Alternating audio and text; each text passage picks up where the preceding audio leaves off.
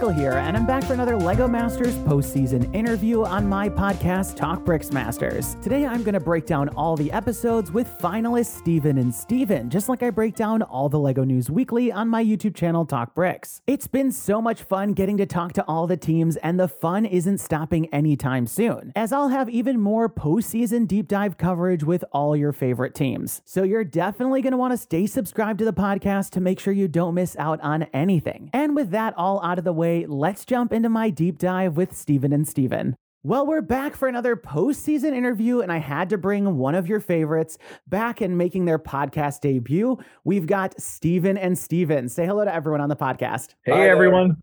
hello. Well, we're so excited to have you. We can't wait to dive into all the background, all the details, all the stories, all the jokes, everything we might have missed. Um, but I'd be remiss to sort of uh, not talk about the, you know, your journey before Lego Masters, what helped you get there. So just to kick things off, you know, what was your sort of like Lego origin story? I, I know Crash, you're a, you're a superhero fan, so you know what was your Lego origin story, and then how did and then what took it to the next level for you? I think uh, I think Yo-Yo's got a better story than I do, but uh, I guess I'll go first because it's shorter. Uh, like most people that end up on Lego Masters, I've been a fan of Lego since I was a kid. Uh, I've been building with the bricks for a long, long time, but not to any high level. I don't do MOCs I don't do much outside of sets. So as a kid, you know, I'd build my my Blacktron sets and my M-Tron sets and all of those little things and get a bunch of different boxes of just plain bricks do my thing. And then I turned about 15, 16, you know, girls started coming into my life and parties and wanting to quote be cool and then sports on top of that from pee wee hockey to baseball to whatever so uh, things took up my time and uh,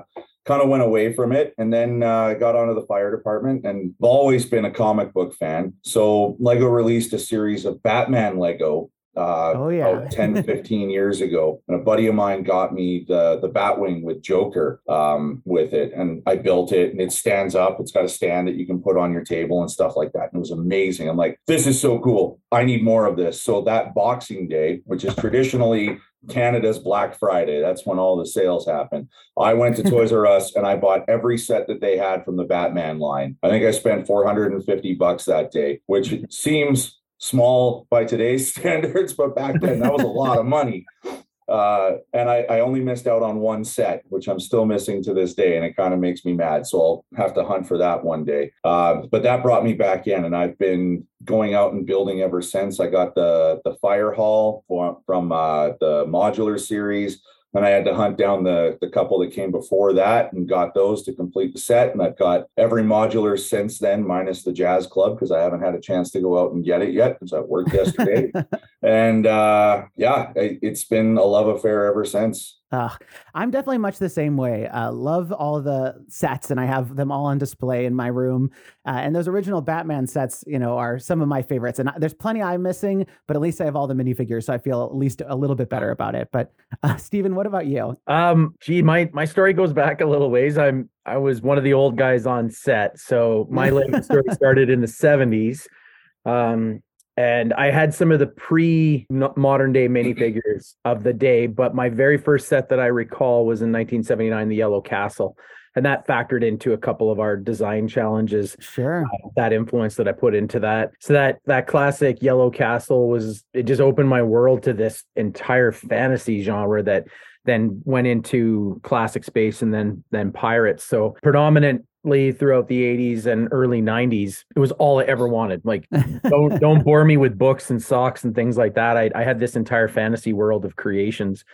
And uh, much like crash you get into that high school university stage different priorities. I needed to save money for tuition and and going and trying to entertain friends and girls and cars and stuff like that so it, it kind of took a bit of a, a step back for me as my priority sequence but in 1999, um, my wife and I were saving up for a house, and they introduced Star Wars, which was my that that intro into licensed products. It combined two of my all-time favorite things, so it became that jump back in point. So although I don't consider myself to really necessarily have true dark years, it was what kind of pulled it back out of me. So uh, 99, 2000, 2001, I, I started snapping up stuff left, right, and center. And my wife and I we bought our first home, and then I had a Lego room in mind, and I, and and that got sidetracked by children.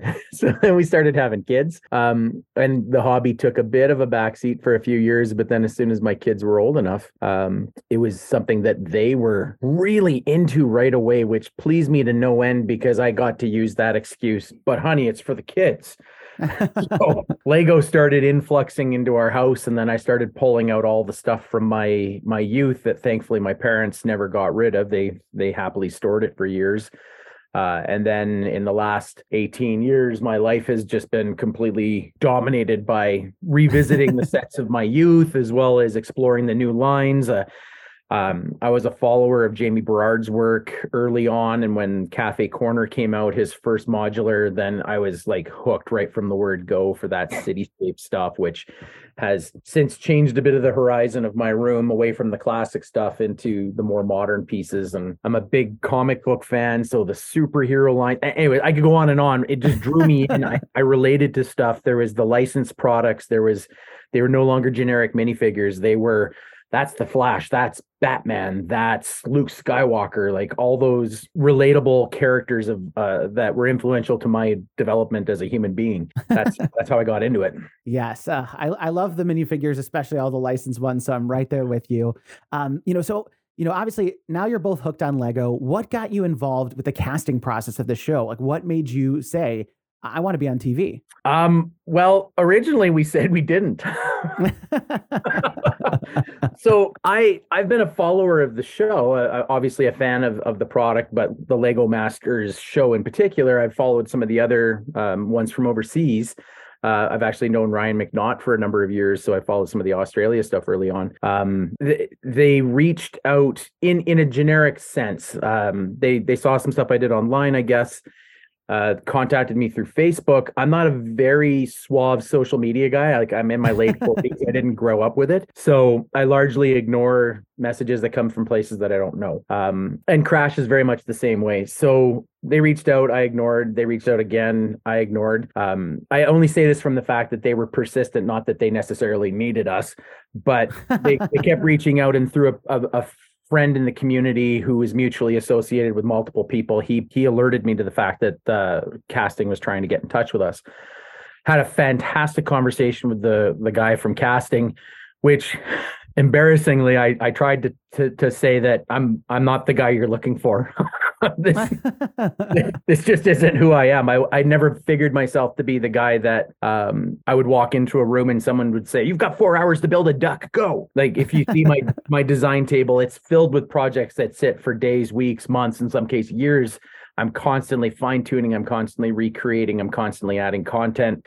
So I didn't really feel like I could be successful on the Lego Masters platform, knowing what I knew about the show. Um, what I didn't know about myself at that time, and I think through conversations with casting early on, uh, I did a lot of creations for my kids. So my kids would challenge me to do things because they were young and they wanted things that weren't commercially available on the shelves, and I had the bricks here. So it turned out I, I was probably a little more well versed in that than I gave myself credit for. Um, they they obviously like the the the profession that I I'm in, uh, and they asked about you know is there a firefighter you like to build with, and I'm like, ooh. and that's where one, I came in. Yeah, I have one call to make and only one call, and if he turns us down, we're dead in the water. But this guy is is the guy. So I phoned up my my buddy Crash and I mean we have different memories of how the conversation went. I feel like I didn't even get it out of my mouth and he was agreeing to it, but he apparently had a little more hesitation. He had just uh, gotten injured and was dealing with some workplace uh, stuff. So he um, he was very, very, very into it, which helped in, make me more enthusiastic of the process. Um, worth mentioning to people that are out there, if you if you have the same kind of thought, I, I initially struggled with that whole concept of being judged by a jury of my peers. I've been in the AFOL community for years, and I know a lot of fantastic human beings, and I thought to myself, well, I don't want to look like an idiot.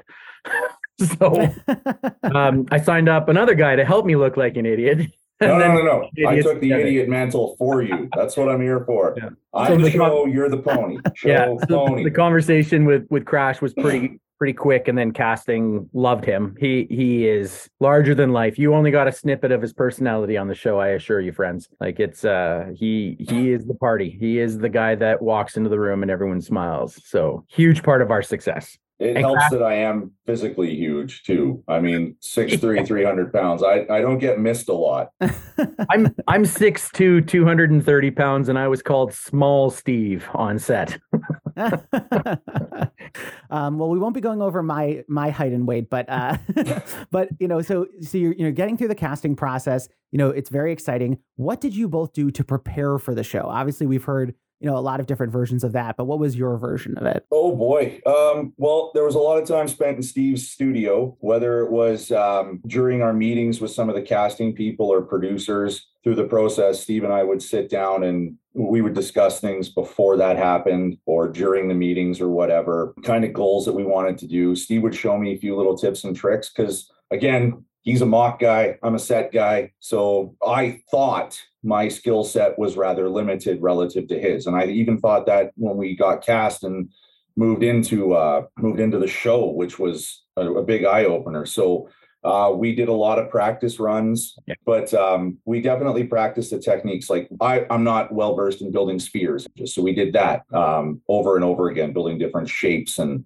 different designs and uh, using different techniques, whether it's SNOT building, studs up, uh, sculpting, um, technic. We did a little bit of technic. Steve doesn't have a lot of it in his studio, so we were a little limited in our practice time, but we did uh, goof around with it just a little bit. But uh, basically, just getting familiarized with the different aspects of what the Lego brick can bring is kind of how we prepared and then went through our audition and did pretty okay. I mean, we didn't, some teams get slapped together like a, a two people from a LUG that don't necessarily work together very much, or two people that are from opposite coasts and they have a similar field of work, but they don't really work together. Steve and I have known each other for nearly 15 years. I think it's 13 years this yesterday. Yeah. Yesterday would have been four, 13 years that we've known each other.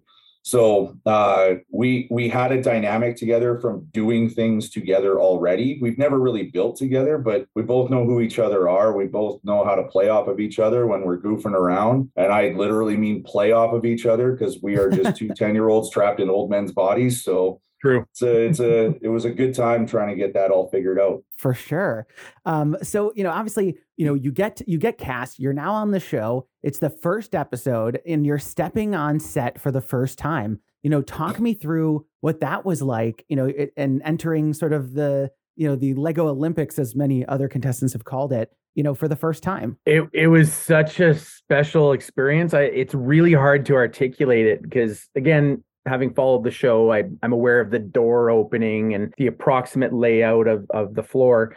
Um, we had been hounding production to just get a, a view, just get a snippet. I just want to peek prior to the the start of the first episode, and they they were like, "Nope, nope, we need to capture the moment." And I was I was speechless. Like I I think when you see me walk out, I'm, I've got my mouth open, just like oh, catching flies. like it was unreal. They had these monstrous two by four light bricks that come down out of the ceiling and, and that iconic dark blue floor. I love that dark blue tone. I, I love that as far as Lego brick colors. Uh, and then, of course, you see the brick pit at the end, and you're just like, oh man, this is incredible. it was so fun to walk out into that set. For me, that first moment walking through the door, because we we were always last because we're the big dudes. So we had to be at the back of the pack so we wouldn't block the view of other people. And uh, everyone else is walking in and doing their, oh my gosh, oh no, that is amazing. And we walk in and there's Will standing with that brown bomber jacket right in front of us, just big goofy grin ear to ear, watching us freak out as we walk in the room for the first time. And to me, that's the lasting memory is being like, that guy is about to interact with us for at least one episode. This is going to be a lot of fun. I mean, we're gonna we're gonna have to make the most of this right here, and uh, and I think we did uh, as much as we could. well, you know, obviously in each episode you get you get the challenge and you have to go back, come up with the concept, start the build, figure out how to divide, you know, the labor up. What was your, you know, what would you say kind of high level was your strategy for how you both approach challenges, how you divide labor, those sort of things. We never talked about it, not once. Yeah, it, it we um it's a very interesting dynamic. I think because Crash and I both being in emergency services, we're very aware of what our roles and responsibilities are to us uniquely. And when it when it's your unique role, it's your strength. So we all we always play to our strengths.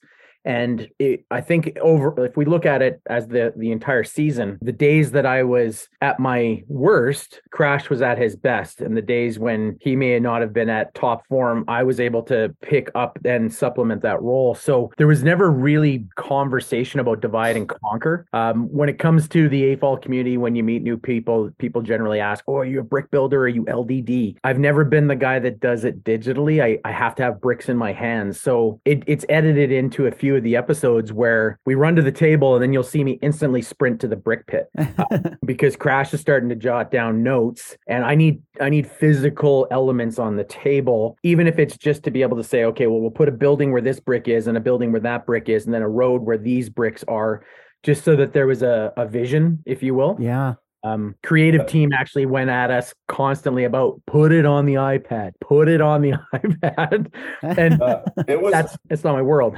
there were challenges where that was a bit frustrating because I remember sitting there and we'd have a we'd have an idea, not a plan, but an idea, and we'd be told you have to write it down or draw it on the iPad before you go to the brick pit.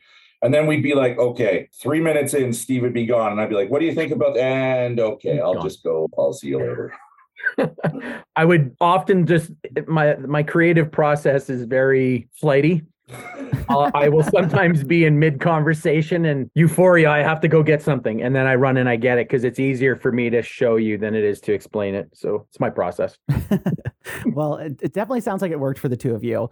So this first episode was the space challenge. It's called Ready to Launch. Was the episode. Yours was the LMFD, the Lego Masters Fire Department. And, you know, obviously, you know, it was you're trying to put a little bit of yourself into the build. It sounded like this was something you guys were, you know, going to put into some build, but you were able to put it right away into a build yeah. here. So talk us through what was it like, you know, kind of putting this one together? The big story at least was like you sort of alluded to earlier, Crash, like, you know, you didn't have a ton of Technic experience, you know, and, and that was a risk for you. You know, I, I don't know how much of that was just up, played up for TV, but talk us through this episode. Mm-hmm. First off, I'm just going to stop you right there. None of what we did was played up for TV. That's us. 100% us. We were not anybody that we weren't in real life that's that's exactly who we were is what you saw on tv there were parts they edited out for sure but everything you saw is 100% genuine for us. There's nothing made up. Sure sure. I was just saying how dramatic it was that you didn't know technic. That that's what i meant might have been played up in the edit.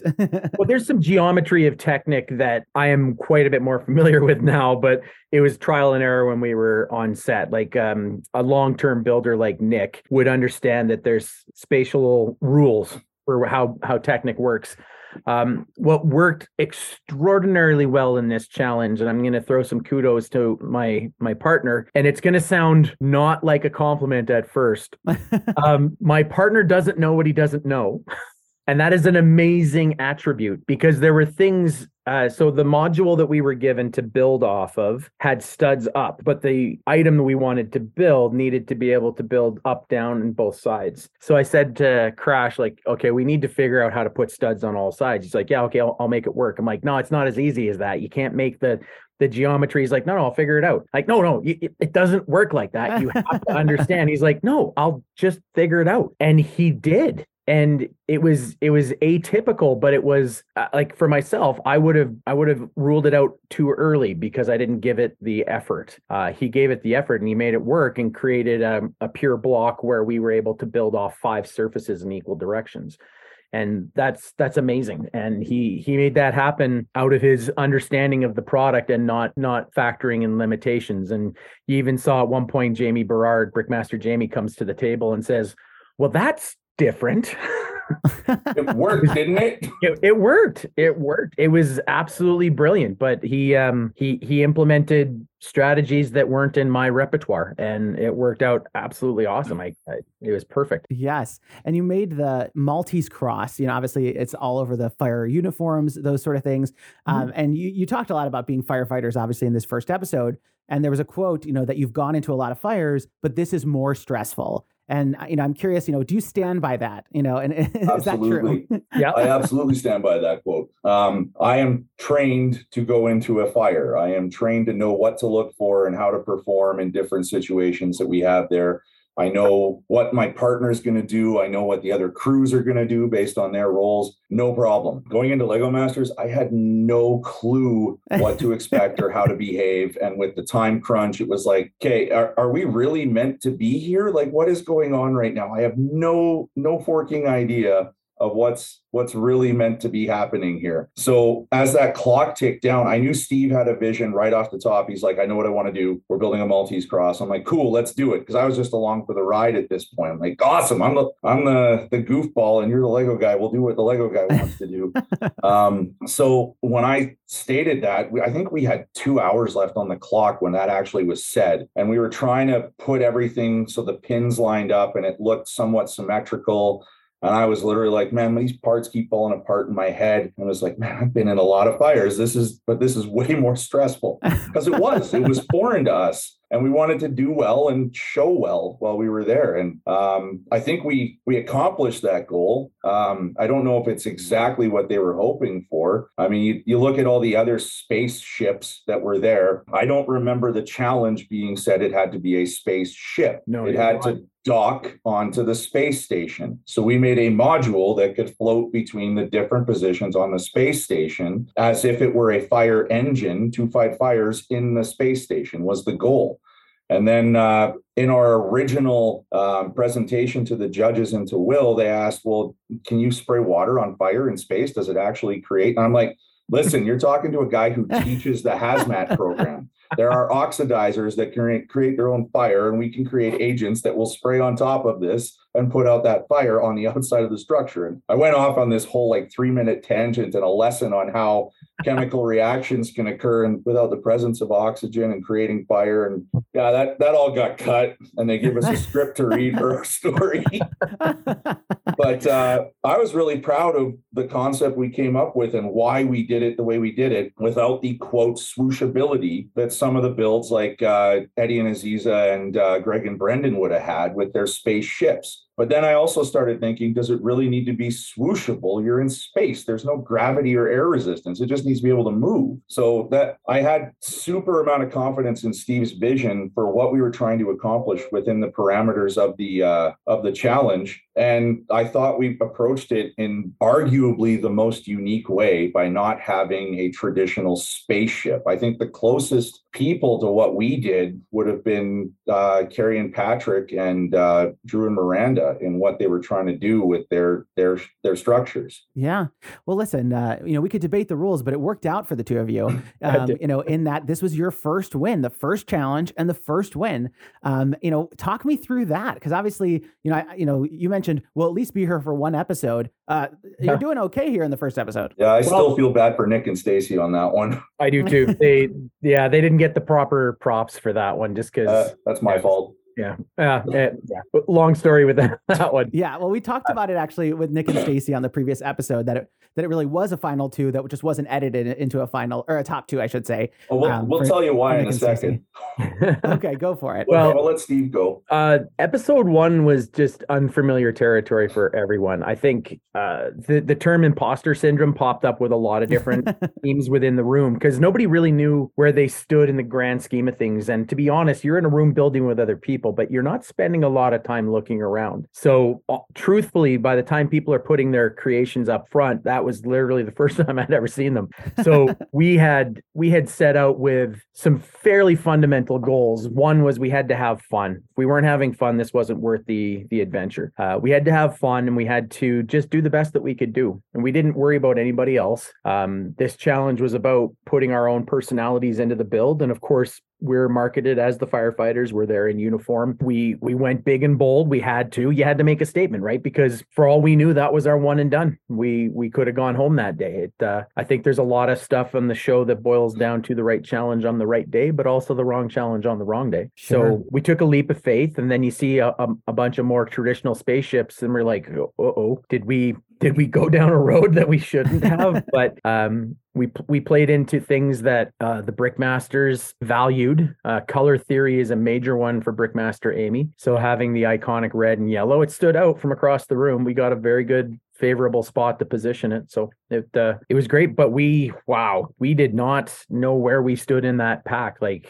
we there there's that little gap of okay, now it's time for the judging. We're like no clue. I honestly have no idea. We were happy with what we had up there, but did it did it take did it have what mattered the most? We actually had no no clue. We were genuinely quite surprised when we were called up as top two, um, just simply because we didn't know the process yet. And uh, oh, worth mentioning, we were the very first team that got judged. So we had not had any ability to watch anybody else. And if you look at me, I'm I am so nervous. I thought I was going to throw up or fall down. I had no idea what to say. I didn't know where to stand, where to keep my hands. It's just like mm. it was uh it was nerve wracking and and it was all very very new to us. Yeah, we uh getting to know Nick and Stacy as we started doing more challenges throughout the show. They would have preparation time where they came up with their stories and Stacy would have like a script memorized in her head almost and be able to present it. Steve no, no. and I early on were like, okay, you do tech. I was like, yo, yo, you do technical, I'll do story. Okay, yeah, he understands the product better than I do and what we're trying to accomplish. And I would go up and he'd be like, You got this? I'm like, Yeah, I'll figure it out. We show like just like with the Technic. And we'd go up to the front and I would wing it. Be like, okay, I have an idea of what we want to say. Let's see if this works. Let's go. Um, yeah. And when uh, Steve says that we were surprised that we got called up to the front, that is the reason Nick and Stacy didn't get any airtime as one of the top two because uh, when we got called up, that clip of me and Steve doing our little fist bump thing on the riser, I turned to him and I went, What the F? Are you serious? so we walk up and uh, we get the judging done, and then they uh, they do, and the winner is Stephen and Stephen, and I did a big F yeah as loud as I could. And th- yeah, that's uh, not going to make it on TV. That's not going to make it. uh, yeah, we we were informed of colorful language being frowned upon, and we had to modify some of the vernacular. But it was all completely new and took us off guard. It was so wow, what an honor! What an honor to to be there, then to be selected in top two and then just the wildest dreams come true of being get that first victory which was wild. Unbelievable. Uh, I, I, I, can only imagine.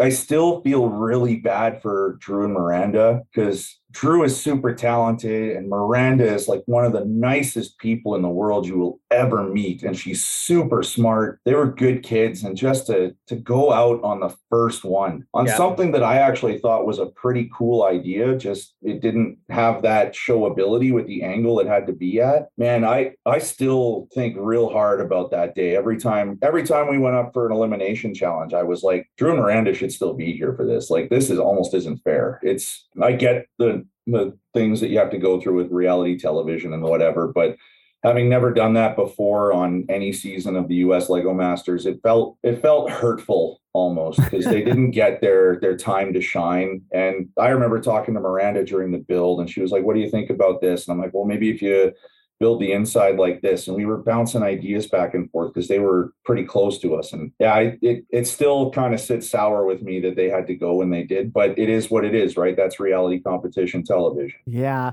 i know. I, I definitely felt conflicted. I'd have to go back and hear what i said about it but i definitely felt conflicted in the moment. Like was their build really like send home worthy to your point? But uh but alas we have to move on to the Jurassic Brick World Challenge. Uh, you know, and this one was a fun one. Your build was Dinny's accident, and you had fireballs as your special effect. Uh, yeah. You know, obviously, go ahead, Stephen. No, no, I, this this was one of those challenges that really went down a different road. well, it's funny that you say that because obviously you know, you go from the high highs of winning the first challenge to you know now here in the second challenge you're running into some struggles you know particularly with the head movement of your dinosaur about how much time you spent building out your city. So talk us through that from your perspective. So being a fan of uh, brickmaster jamie's plethora of, of experience in the in the lego world he's a building guy. And we had this opportunity to do this dinosaur scene within the city. I'm like oh i'm gonna make these buildings amazing. Um, through a lo- you'll never ever see it. But like there's a cafe with a barista and coffee machines in the in the front lobby and and there's a reception security desk in one of the other buildings like i I put so much time and energy into it. And when the Brickmasters came over to talk to us, they said, okay, tell us your story. And we ran through the story. Okay, so what are you working on? I'm working on the buildings. Okay, so tell me that story again. So I tell them the story. And then there's a pause. And I'm like, I, I can see where this is going. and what are you working on? Like, I'm working on something that doesn't matter. so you could see the bottom floors of the buildings where I was trying to impress Brickmaster Jamie, not realizing that there was a bigger picture to achieve. so we we wasted a lot of time. I wasted a lot of time in those early stages. Um, I was quite comfortable with brick building the dinosaur uh, because I had a concept in my head. However, when it came to doing the brick build dinosaur, uh the part as as amazing as the brick pit is there are some surprisingly weird gaps. Sometimes it's a part type or sometimes it's a color. So i had this vision like this the story of Dinny is actually off of a, a iconic model that's at the calgary zoo in our hometown. So I was going for some very specific colors, realized the colors were not available in the pieces that I needed. So then I started making the pieces are picking the pieces and then figuring out what colors were there, reverse engineered it from that, started building the dinosaur, got it three quarters completed, put it in the streets, and it was the exact same colors as the building behind it. Yeah.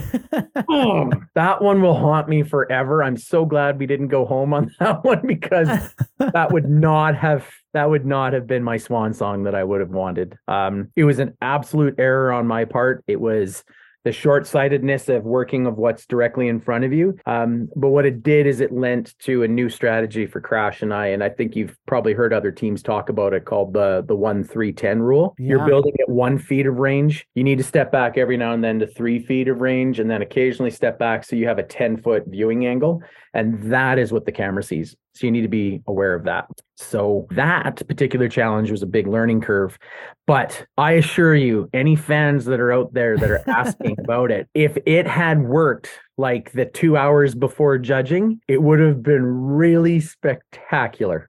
And it did work two hours before judging. It worked. Everything worked. The proof of concept was there. The brickmaster saw it work. But when it came time to judging, nothing worked. it was so frustrating, which is why when you hear Will ask us, so are there's some movements here, and you can just see me like, no, we've had some technical difficulties.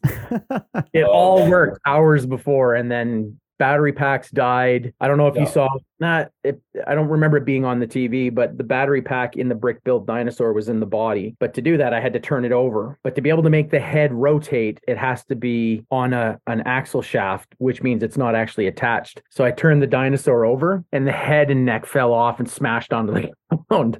And oh, then no. I went down to pick up the head and then a leg fell off the dinosaur and then parts were everywhere and I'm trying to mash it all together yeah, it didn't. I remember standing back because there's Steve and I are big dudes. There's not enough room for the both of us to be in there to fix this one issue, even though there were several.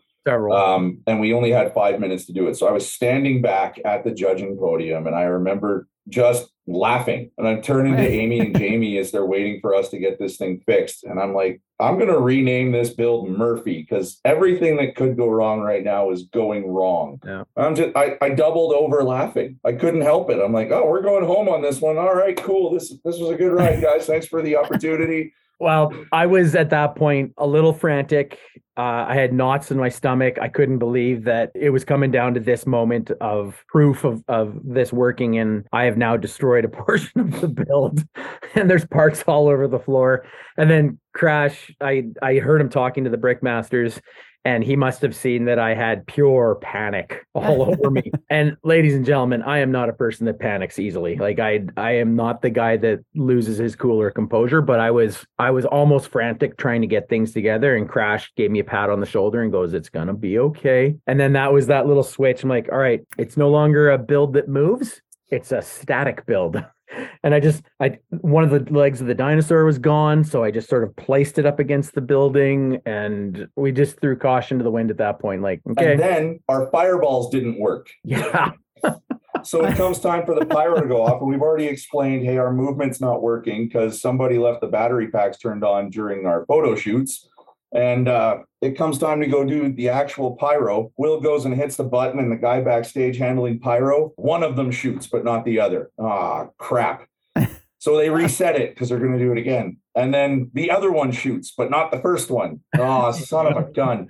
And then they go and fire it again. And they both fire, but they're like super tiny because they got the gas to air ratio wrong. So there's, you just see scalded brick. So that shot that they have of the pyro going off is actually superimposed of like three different shots trying to get that to go off in, in sequence and with both of them looking okay. So when Crash. That, that's about the pyro uh, when we raced for those eggs, and I'll let Steve tell the actual race stories, but uh, when we pulled out our egg and opened it up on the table, you know, we were like, oh, cool, fireballs, we can make that work, and started getting down to the sketching. And then our producer, our story producer that worked with us through the whole season comes over and he's like, guys, you got fireballs. You're firefighters. Let's see some big energy. And so, all right, here we go. So that big fireballs and double high five. We were like, all right, is that enough? Do you guys got what you need? Yeah, perfect. Awesome. All right, let's get to work.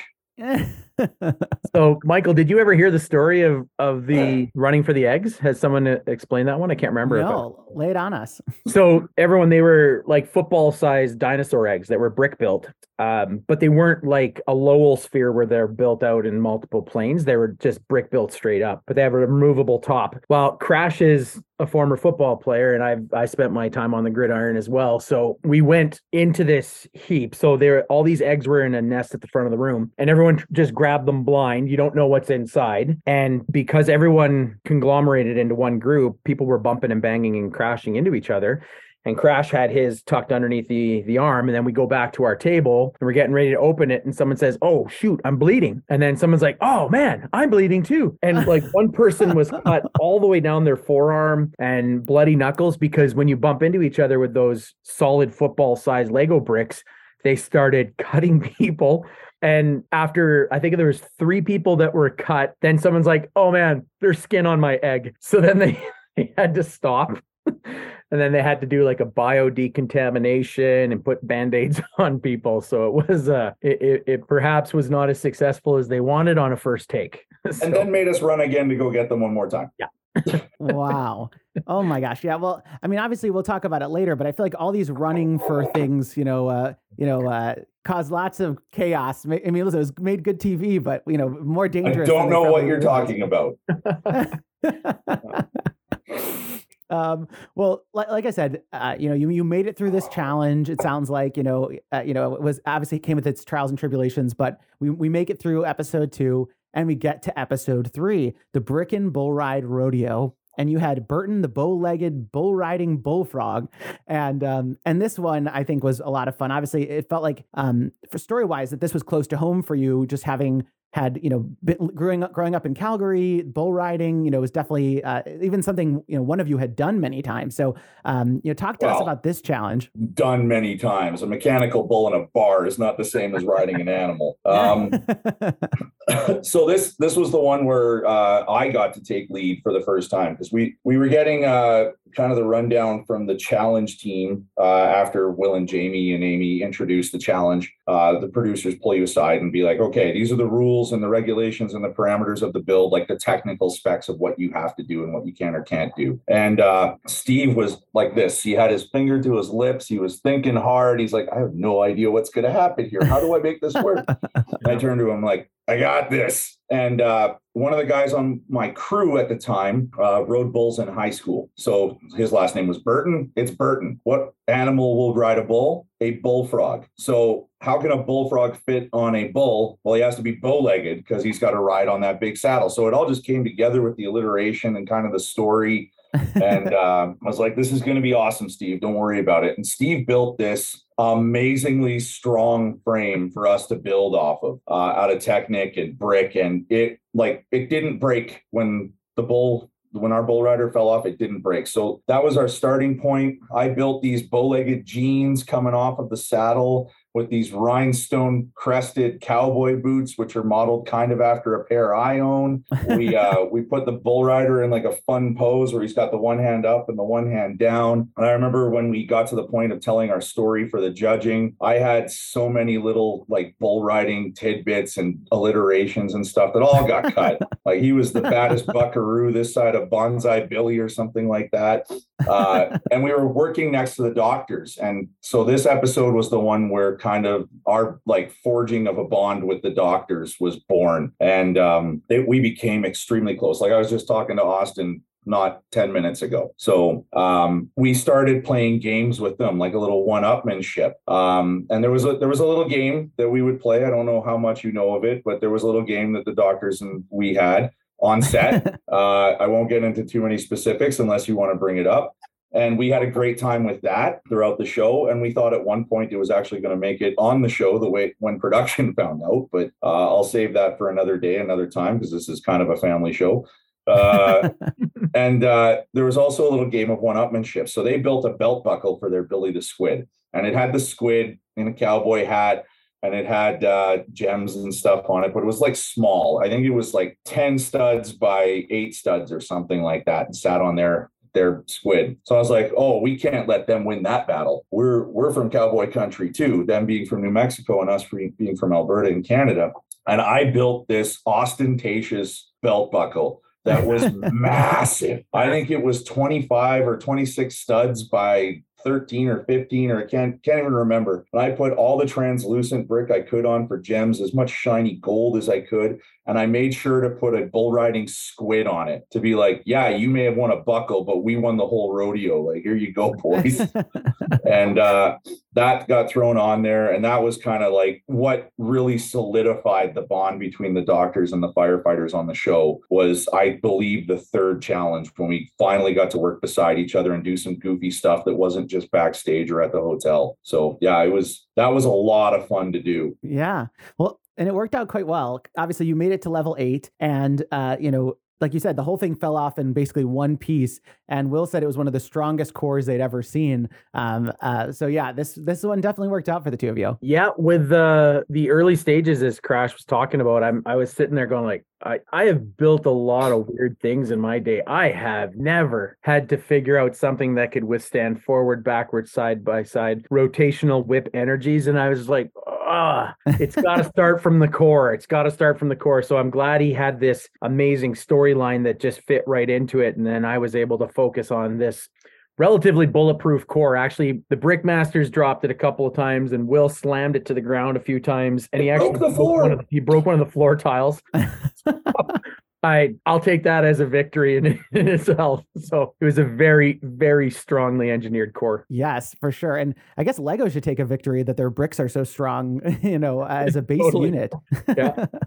um, well, then you know we come to the results of this one and you both are in the top two. You know so obviously episode one highest highs maybe episode two we struggled a bit now we're, we're hitting our rhythm again um you know and uh, and we're getting back up there. So that must have felt great. Oh it felt great. But again I, I i think we're still so early in the competition we really didn't understand necessarily where the winning strategy was. Um i think one thing that lent quite well for us uh, on on the uh the build itself is if you're familiar with western culture it's usually very loud and obnoxious um colorful shirts that you wear during the these western events. And we we went for that super shocking blue and orange and red and that was that whole concept of standing back from your build. You stood back from that and you could instantly see the shirt that the guy was wearing. So i think uh, we learned from that episode how important it is to have a, a model that translates at distance. So. Yeah. No i mean good points and good advice for future lego masters. But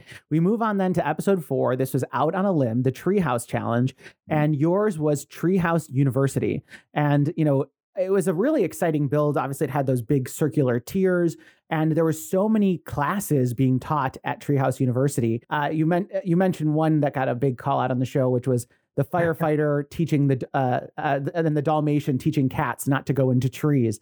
Um, but talk to us. I have to imagine there's probably a lot of different stories in this one that we didn't get to see on the show. So talk us through maybe maybe as many as you can remember or some of your favorites, because um, I know uh, I, am not even in my notes, and I'm usually like encyclopedic in my notes, but I think in my notes, all I had was there, there was a tennis class, there was the cat training class, there was the library, but even my notes were a little bit less exhaustive here. So, so tell us what we don't know. There was a lot to look at at this build and the the final edit was not in a way where you got to see it all um, we were assigned this tree it just happened to be the largest one in the room which i think was deliberate because we're the two larger guys in the room every other tree had branch configurations of threes and ours was in branches of four when you look at those trees at the end of every single branch was like a cluster of of greenery. And we just we decided just by the way that the the tree goes out to a single cluster then goes up to a second cluster then goes up to a third we're like let's populate them all. Everything everything's got to have something in it. So that was the need for not just one or two individual classrooms we had the three central pods as well as a total of 12 outside pods that we had to to contend with. So we had a lot to accomplish in a very short period of time. Um, being that there was no connection points on the tree uh, crash and i decided okay well i'm going to work on creating something and then crash is going to work on the classrooms because we could very the the tree itself was very hard to work in, in in tight quarters and crash has already explained that you know two big people we were literally butting heads at some points trying to get into the same space. We had to work independently of each other. So i created these Technic boxwork frames that were around the clusters of the branches off the main stem of the tree. And they, when I made them, they were very robust and they allowed for very good, good stability to build platforms off of, but they looked kind of obtuse. So then I had to, and these, these are those details that people don't necessarily get to see on TV. Um, I needed to sculpt them in a way that they look more organic. So I, I created a Lowell sphere kind of approach of rounding it out, but using four different types of brown colors so that it looked more like natural tree bark. And when we got towards the end of the challenge, I had a little bit of time extra. And one of the things that I wanted to do, if you're familiar with the Lego Corporation, they're in Billund, Denmark. And in the middle of Billund is the Lego house. It's a very iconic place to visit. I highly sure. recommend it to everybody. In the center of the Lego house is a very, very enormous tree. It's like 30 million bricks or something like that. It's a massive tree that goes floor to ceiling. And it's called the Tree of Creativity. Uh, within that, that was designed by a, a gentleman by the name of Stuart Harris, again, an iconic designer. And he he carved so brick built carvings into the side of the uh, the main body of the trunk some of the iconic old lego sets like the fire truck and and the duck and so on and so forth. So within ours i hid little tiny carvings within the the cluster that would support every platform. So there was there was a little tiny wood built duck built into the bark of the tree and Brickmaster Jamie actually took a picture of it and said he was going to send it to uh, Stuart Harris, which I thought was pretty cool. Um, but we we had to detail the heck out of them, and then when we came to judging for that, one of the I took pride in some of the weirdest little things. Every now and then, one of the judges would say something, and I'd be like, "Yes, that was good." but Jamie was looking at the the substructure that hold the platforms, and he goes, "That that is." Really good, but it's all cosmetic, isn't it? Yes. It's like, that's not, you didn't need that for structure, did you? I'm like, nope. So he picked up on some really neat things, but of course, being iconic builders, they're going to pick up on some stuff. I just, I wish some of it translated better onto TV, but that's, that's okay. So we, we had some really, really fun things that we did um, Crash, you want to talk about some of the classrooms? Uh, yeah. So starts with uh, with the base, which is the library that made it. Um, so I was down low. We wanted to make sure that the biggest space was someplace that resonated with uh, with users or some some people that have been to uh, to been to university. The library of any university outside of the main big building, if you have one that's specific to a certain subject, it's usually in the basement of the building that it's that's used for. I don't know why it just is. So we put put it in the bottom layer. Anybody could go there, pull a book out, do some studying, whatever. Next level up uh, on the knuckles was the main classroom that we wanted to have. So it was we did it as an alternative learning. So they were all doing yoga in the classroom while a professor was teaching up on the blackboard. And we know from our experience, I'm a trick. I've done some uh, recruit classes within the fire department. We've both been instructors there you get more benefit if there's some kinesthetic uh, a- aspect to any kind of learning because it resonates more with you. So we wanted to incorporate a little bit of what we knew about teaching into putting some movement in with teaching something. And there was a skeleton hanging in the corner and people late running into the room, place to doff your bags and stuff like that. And then the top floor was a juice bar where they could the students could kind of unwind. And we deliberately left that kind of open so that um, the walls didn't go all the way around in a circle because it is higher up. It was about seven and a half feet up off the floor. So you wouldn't be able to see it unless it was open air like that. And I think that's why there's not many shots of it, is it is up so high yeah. that to get the camera on it, they would have had to use the boom camera and they might not have had an operator that day for the, the beauty shots. So that kind of got left out. And then each of our platforms had those four branches, like Steve said, and each of those was populated with some other different activity that you would find in universities or colleges. So we had people playing frisbee, we had the pickleball court, we had outdoor classes, we had people reading, we had people doing whatever. We had a whole bunch. Garden. Yeah, the botanical gardens. We had we had a whole bunch of stuff going on there. And then the higher up ones around the juice bar area, we put solar panels and ran Lego cable into the different floors so it would be powered. And then the very top, we had our sign, which was uh, Lego Universe. I can't remember what we called it. Um, it wasn't something as iconic as our camp build with its name, but it was uh, it was it was called something. We built a sign in the last three minutes and threw it up there just to fill in the last branch that we had to put something on. Uh, yeah, and it I think it worked out really well. Uh, I understand why we weren't top two, but I'm also we I was pretty proud of what we did and I knew we weren't going to be bottom two in that room just looking around. I'm like, we got something pretty cool here. It's got a big burst of color. It's got some interesting building techniques, especially with Steve's platforms. And combine that with the first time that I've ever done uh, brick bending to build those circle rooms like I'm I'm learning on the fly with all of these challenges. I I had to go to I can't remember who, who did I go to to learn how to do the brick bending. I think it was Nick. Yeah, like Nick, how do I do this? Because they were right beside us. Nick, how do I brick bend? Do this. Okay. Thank you. And just all of that stuff happened on that episode. And that was, it was a really collaborative room for that build um, probably more so than any of the builds prior because we start to feel each other out. We start to get to know each other better. We've got a weekend living in the hotel with each other. Um, so a lot, a lot of stuff backstage is making us gel together a little bit better. And uh, I think it really resonated with how that build started to come together. Yeah. I mean, like you said, really successful build. Uh, you know, no placement, but listen, sometimes, you know, that's a, that's a good thing too, just to kind of make sure you coast to the next challenge uh, very successfully. And then the next one was was the Brickminster Dog Show. And again, you know, this was uh, that moment we were alluding to earlier. There's all the different colored uh, collars, you know, that match up with the various puppies and dogs that were running all over the studio. You really wanted the Dalmatian. Obviously, it's a symbol of the fire service, as you say. Um, and you uh, you lived up to your nickname, Crash. So talk us through that moment. okay, but let's start right from the beginning. We didn't know what we were getting as a challenge, and they released the dogs and Emily's freaking out in front of us, and Stacy's running out to go pet the dog, and Tank, who ends up being with Liam and Emily, uh, starts making um, advances Romantic towards Stacy's leg while she's on the ground petting another dog. So that was, oh, no. was a funny moment that was about to be put into the show because we had to do lots of interview pieces about it and our side by side stuff. Um, so that's all happening. Everyone's freaking out. We got dogs. We got dogs. We got dogs. And the Dalmatian didn't run out like it's kind of stayed at the back in the gallery area. It didn't run out with the rest of the dogs into the middle until it was called, and then it ran past everybody to the handler and stayed back there. Um, but everybody kind of knew what each other wanted. Like Austin is allergic to short-haired dogs, so they wanted uh, they wanted Collins the uh, I can't remember what type of dog Cavalier. that is. Yeah, Cavalier. the Cavalier. Um, Emily really wanted the dog that she got. Uh, Liam and Emily were like, "We'll just take whatever is left," and everybody and the corgi had to go to Nick because he's got this thing about corgis on his yeah. his social media and Twitch stuff. Um, so before we did the run up, I remember distinctly certain cast members. I don't want to throw anyone under the bus. I will if you want. Sure, it was Justin. it was Justin being like, "We all kind of know what we want. We've talked about it. Why don't we just say that all here? Everyone says what they want and we go up and we get it. And then one of the ADs comes out and goes, Nope, nope, nope, you have to run for it. You know, we want to have the big moment. Standards and practices says it has to be random like this. You got to go run for it. Someone's going to get hurt. No, no, no, it'll be fine. You guys will be fine. You can go and get it.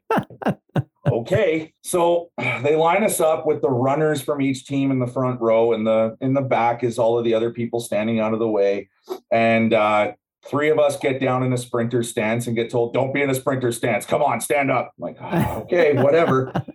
we start going. And if you watch what made it on TV, Aust- or sorry, Justin is in front of me along with Ethan and John. And then out of behind me, I hear Dom Dom yell to Ethan, "Get the Dalmatian!" And I'm like, "Oh no." That's not happening. So you can see Justin pull up, put his hands in the air, and just back away because he knows what's coming. And my footsteps get heavier and faster. And I, I'm a large man. I don't stop on a dime. I get there. My hand reaches in, grabs the gray collar out from underneath Ethan as I'm sort of tackling him. And I roll to my back and land on John, breaking the table. And John misses a picket from one of the, the fence pieces by like this much. Oh gosh. Somebody could have seriously gotten hurt. I got up and I'm like, is everyone okay? I'm so sorry. I, I didn't mean to knock everybody over, but somebody yelled this out.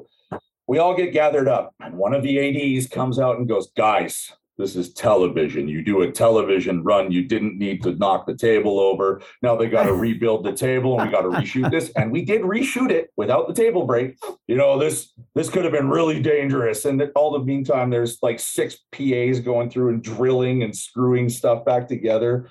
And I remember Justin and Austin and Steve, and I'm kind of back just shy in the corner, all yelling, We told you this would happen.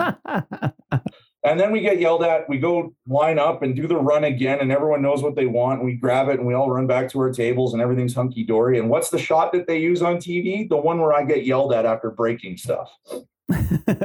well, it was definitely compelling television, um, but this one was a really fun build of yours. Um, you know, uh, Blaze the Dalmatian, and you know you you know you put him in the crawling position kind of strategically because of how you know the Dalmatian is proportioned, but obviously you know the dalmatian was doing that crawling and i couldn't believe crash how you had him like trained on set enough to to do that. That was pretty impressive.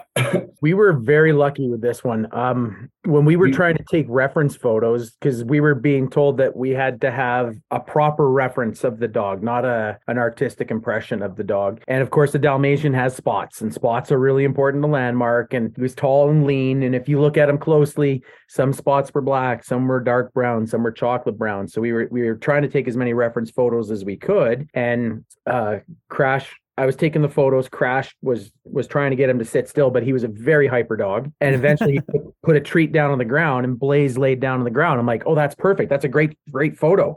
And as he's laying there, Crash moved his hand, and then the dog started to, to crawl. I'm like, whoa, whoa, whoa! Is that That's- doable? Can we do this That's not time? exactly how that happened.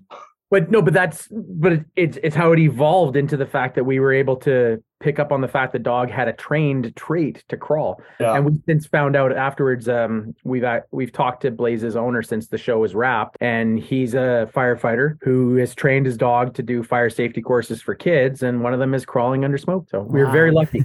and stop Very drop lucky. and roll. Like the dog knew a lot of tricks, but he was very treat motivated, uh, which made which made him the smelliest dog on set. yeah.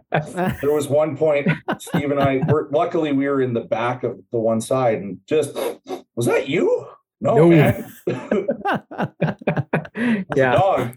So we had to walk the dogs over to see uh, Austin and Justin a few times just to just to make sure that they got a little little experience about it. Little atmospheric quality control. yeah. well, this was a very successful challenge for you both. This, you know, was a, a unique top three, but I think that's more uh, due to the dog show format, there being typically a top three. But um, you made the top three in this one, so I mean, very exciting. Um, you know, an, another you know podium performance for the two of you. we were extremely happy with how the model turned out and the fact that Blaze could replicate the movement. Um, I I don't like to play the what if game, but wow, Brennan and Greg's build on this was absolutely spectacular. We were we were at the table next to them, and like every twenty minutes to an hour, I'd look over just like, wow. It was so impressively good that none of us stood a chance against it. No, that was theirs was to lose. so well done. Yeah, their dog was Yeah. extremely cooperative and very character character filled, and of course, Greg has a ton of sculpting capabilities, and they they absolutely deserve that one. It was such an amazing build. Yes, absolutely. Yeah, we freaked out over over Mikey uh, in that Yeah. build, but we move then on to the Pirate Ships Ahoy Challenge with your SS Ribbiter, and I definitely have a lot of questions about this one because I definitely feel like there's there was a bunch we didn't get to see here. Um, you know, particularly I kept thinking. uh, you know, we're back to frogs again, but it's a story about a curse. So like what what what what's the story about the frogs? It was there's a lot of oh. Mardi Gras colors. Was there like a Mardi Gras story we missed? Like yes. I feel like there was some there's some history that I don't oh, know, but I was that when I was going back through my notes, I'm like I'm gonna get these questions answered for us. So Good. tell us about. glad you asked. Let's let's start right from the beginning. Steve loves pirate ships. If you look behind you, if you can see this, I don't know if this is going on YouTube or something, but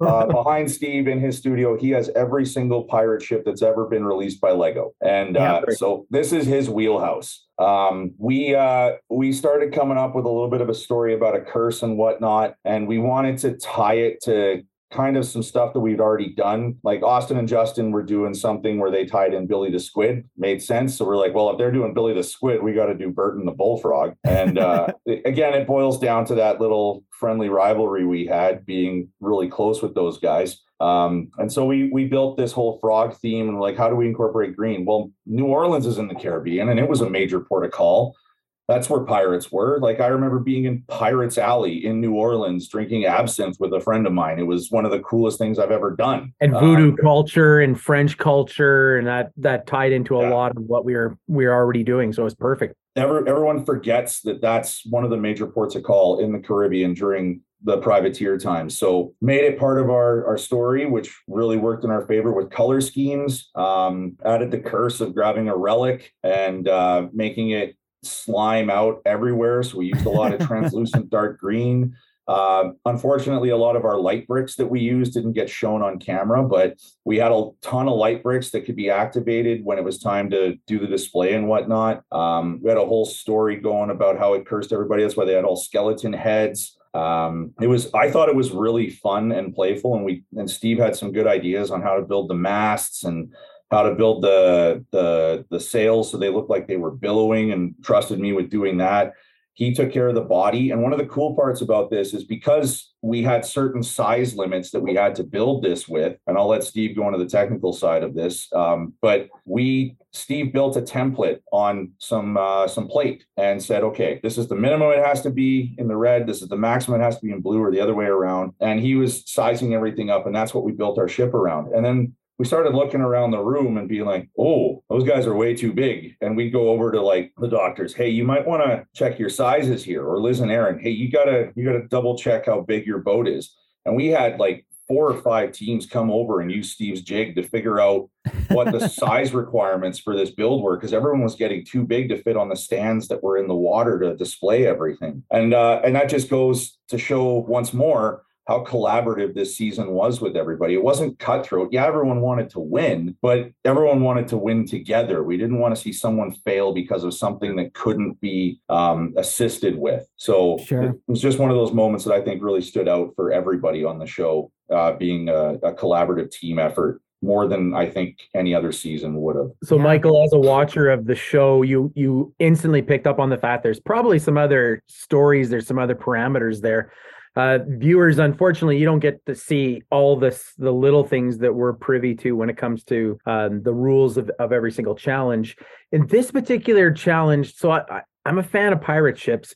When they read out the minimum and maximum parameters of height, width, and length, I'm like, that doesn't really make sense to me because I already had an idea in my head of proportionally what I was going to do. And the other confusing factor is the rules were read in both inches and studs, but they didn't say the inches and studs of each measurement. They would say you could be 20 inches long, but only 32 studs wide. So they they crossed over some of the, the weird measurements uh, luckily, as a large scale MOC builder, I've just come used to the fact that a 32 by 32 base plate's 10 inches and a 48 yeah. by 14, 15 inches. So I instantly was able to kind of pop the math in my head because once you're you're informed of the challenge rules, that's the last time you hear them effectively. So I went right out to our table and as Crash mentioned, I built this jig, this template, um, where I had red bricks at the maximum parameters, blue bricks at the minimum parameters, and then I'm like, this is weird, and it didn't make sense because if you went the longest you could but the narrowest you could, it was still pretty stubby kind of uh, ship. It wasn't really totally pirate ship in my mind. So I called over the challenge team and they they have a hard time of being able to give you information, but I was just I pointed at what I said. I'm like, "Do I have these visionally correct?" And they said, "Yes." So we looked around the room and other people were going super long and narrow. I'm like, "That's not quite there." So we went and had some conversations with teams and said, "You're welcome to bring it over to our table, but there is a very specific way of, of building it." And it had to do with how they were supported in the water, um, Sure. um, how they were positioned all in angles. They had to have them all within certain parameters. So um, it definitely lends well to playing in the sandbox with everyone together because there is no there's no victory in in somebody else's shortcomings. You need to have a victory off of your own laurels and merits. So we we were happy to share that information, but man do i love pirate ships. We we packed so many details into this one. Uh, the the translucent green pieces didn't translate that well onto tv because we mounted light bricks behind them so that they glowed. So you had this pure concept of primordial slime oozing bad mojo voodoo magic. And we had a an idol in the middle that was done in very voodoo-esque themes. And being mardi gras we kind of laid into that whole french cuisine french culture um, which is it was the SS Ribitor, but it was captained by Grenouille. The captain's name is the French term for frog, and we we played. We we actually have a, a lot of fun throughout the season playing homage to other previous builds, and there there tends to always be a Dalmatian or a firefighter in there somewhere. just, just the way that we did it. Um, but And this had, one, yeah, we had slime exploding out of a cargo hold and debris all over the, the deck. We had guys walking the plank. We had the old uh the old drunk pirate up in the crow's nest with the Dalmatian with a few empty bottles around him. and a we fire had- helmet. Yeah, Oh, like man, it we was. had, yeah. we had two actually doing the uh the Kate Winslet Leonardo DiCaprio moment on Titanic. Yeah. Never let go, Jack. Never let go. We had two pirates out in the front doing that on the front mast. Like it, we had a ton of stuff. We we had our uh, our hidden imagery that's been in every build since episode three. Um, Yeah. So if you're if you're playing along at home, there's there's some hidden uh, hidden content. hidden content that the doctors and us did just to play a game with each other and see if we could spot it when it made it onto television and yeah there was there was And- tons of story like little vignettes going on that none of it made it to television just because of the limited time that you get to see it and Brickmaster Amy being a color theory specialist, she would always press us to have more color, more color. And uh, Crash being quite familiar with New Orleans culture, knew the color of Mardi Gras being purple, green, and yellow, and that was perfect. It created nice accent lines. Um, and it was something we actually came came to add later, which had me taking apart parts of the hall to retrofit flex purple, green, and yellow in there, so that there was consistency throughout our build. Um, oh, we we packed this with details. the The entire captain's quarters was detailed out. The the cannon, uh, the recessed cannon areas. Oh, we had so much fun. I love the pirate thing. This was this was totally a one that I love doing. and then it exploded And then it exploded. that's what I was gonna say. yeah, after after pouring all your love in, into it, they just blow it up, uh, which Oh. must have been pretty funny in the moment. It Um, it was especially because on the heels of the miss misfire for our pyro in Jurassic World, we we were not expecting anything overly fantastic this time. And I I I will point out to your viewers that the the shot that you see on TV is probably about one tenth speed because we were standing there. They did the countdown, and our entire ship vaporized before our eyes Yeah, with pieces all over the room. It was gone, just gone. and ours was the first to go and it legit freaked us out because we weren't expecting that loud a noise i don't think anybody was not even will because you can see him jump back just a little bit it was pretty funny It was pretty wild. oh, sounds like it. Well, we move on then to episode seven, Camp Click a Brick, and you know, Crash, you alluded to it, your superhero initiate initiate training camp. Um, but superhero is one word. I'll remind everyone again. Um, and uh, uh, this was a really fun one. Obviously, it was your um, chance to your first chance, I should say, to dabble into the comic book fair and superheroes. Um, and you know, in this one, you were looking, you know, it was a motion theme challenge. So you were looking to get some redemption after the Dino challenge that we were talking about earlier. So, you know, talk us through this build. Obviously, there's so many different sections and the like. So, you know, t- talk us through this one. So we needed redemption from the uh, Jurassic World challenge, and the the thing that failed us in Jurassic World is how we located motors, battery packs for accessibility. So we started off with simplifying the entire build to run off of a single battery unit, so that we weren't having multiple sources to hide the batteries. We hid the batteries in a very accessible location at the back of the building so that there was no question we could swap batteries out if we needed to. So that was super, super important. Then everything else was related to gears and axles and transmitting power from the single source. So it was very easy to troubleshoot. One of the things that I over engineered for the Jurassic world was an entire network of gears underground that created rotations of dinosaurs as the truck would drive by. It was extremely neat when it worked. It worked so good. But when you drop one brick in the middle of it, it stops everything from moving.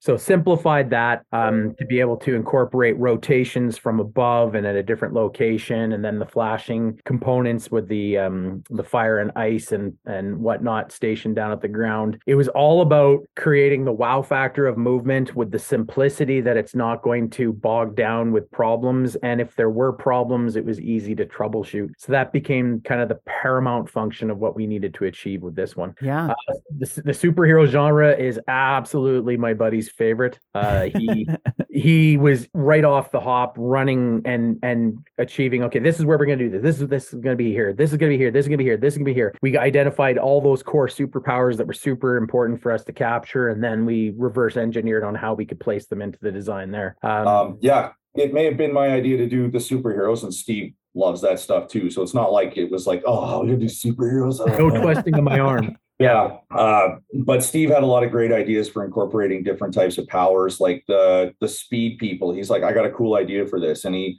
he engineered those like bricks that were built behind the speed runners playing tag, so it looked like there was faster movement. And then um, I incorporated the different energy projections. That was my first task, and we made that Captain Tatenra's bunkhouse yeah. Like you practice shooting at the guy who runs the place, and of course, Will was super happy that he was running a uh, was running sit camp, uh, as you as was evidenced by the broken ukulele on the show. Um, other things that we put in there, like the the strong people in the quarry lifting rocks and cars and whatnot. Um, we got dinged a little bit that I didn't make our brick built figure, which I had spent way too long trying to figure that out. I'd never built a brick built figure before. So I was going to Ethan and Don because I knew they could do it. Uh, I went to Austin and Justin because I saw them do it for the Treehouse Challenge. I'm like, how do I do this? Like, what am I looking for? Um, and they gave me some good tips, but I love that the one little clip that they have of me when everyone's frantically running around with one hour left is everybody going, Oh no, what am I going to do? Oh, we're so behind. Oh, what's this? And then there's me leaning over the table. How do I build a butt? Like that's not even that's not even something they had me say. I legit did not know how to build a butt for my big figure. Um, they uh, they animated our build for uh, for television, which was really cool. Don't get me wrong, that was awesome. But they missed out on the invisible people we put in there, so that's that's a bit of a shortcoming with the animation. The Invisible uh, Man's a very important superhero. Yeah, we had Dalmatians being taught how to rescue cats from trees in one back corner because you know you have to. We had guys flying and some of them crashing into stuff while they were flying. It was really cool that way. Um, but when they animated it, they gave us kind of a script based on what we did on the show of what we said. What we said during judging on the in the moment was a lot more fun and vibrant than the script that they had us read for the animation i felt. We had little quips and stuff that were goofy and you know jamie and amy were laughing at them and stuff like that. One of my favorites was and over here, you can see Smash the Giant Strongman demonstrating proper lifting technique, you know, using your back in a twisting jerking motion and stuff like that. just uh, just little throwaways that I felt really brought some more whimsy to it, but get lost because the animation requires a certain length of patter that goes with it. So eh, that's another aspect of the show with editing is the details even in our stories you don't get to hear as much just because of the way things have to be put together in a certain time frame. Yeah, I can imagine that that's uh, like a, an interesting nuance to the show. Um, but this one turned out really nice. You know, I think it was a very fun build. You got a lot of great kudos um, from the judges, and and and it's one of two times I'd say that you sort of like, or a few times that you sort of supersede a, a, a subsequent challenge. You know, there's you know because there's a superhero challenge coming. You do superheroes here, and in the next challenge, the mini golf masters challenge, you do a castle only for that there to be a castle challenge uh, upcoming. So why don't we move that on to the mini golf masters challenge? Yours was called Classic Castle, and like you mentioned, Stephen, you know the yellow castle was super inspirational to you getting into the hobby, and it was a great way to sort of leverage for this build. So, talk us through the Mini Golf Masters Challenge. There was no way we weren't building this yellow castle. As soon as they said Mini Golf, Steve turned to me and he's like, "We're doing the yellow castle," and I yeah. went, "Okay, we just did mine. We'll do yours. Perfect." I, as they were talking to us as we're standing on the risers, I just leaned in and like, "Let me do this one, please."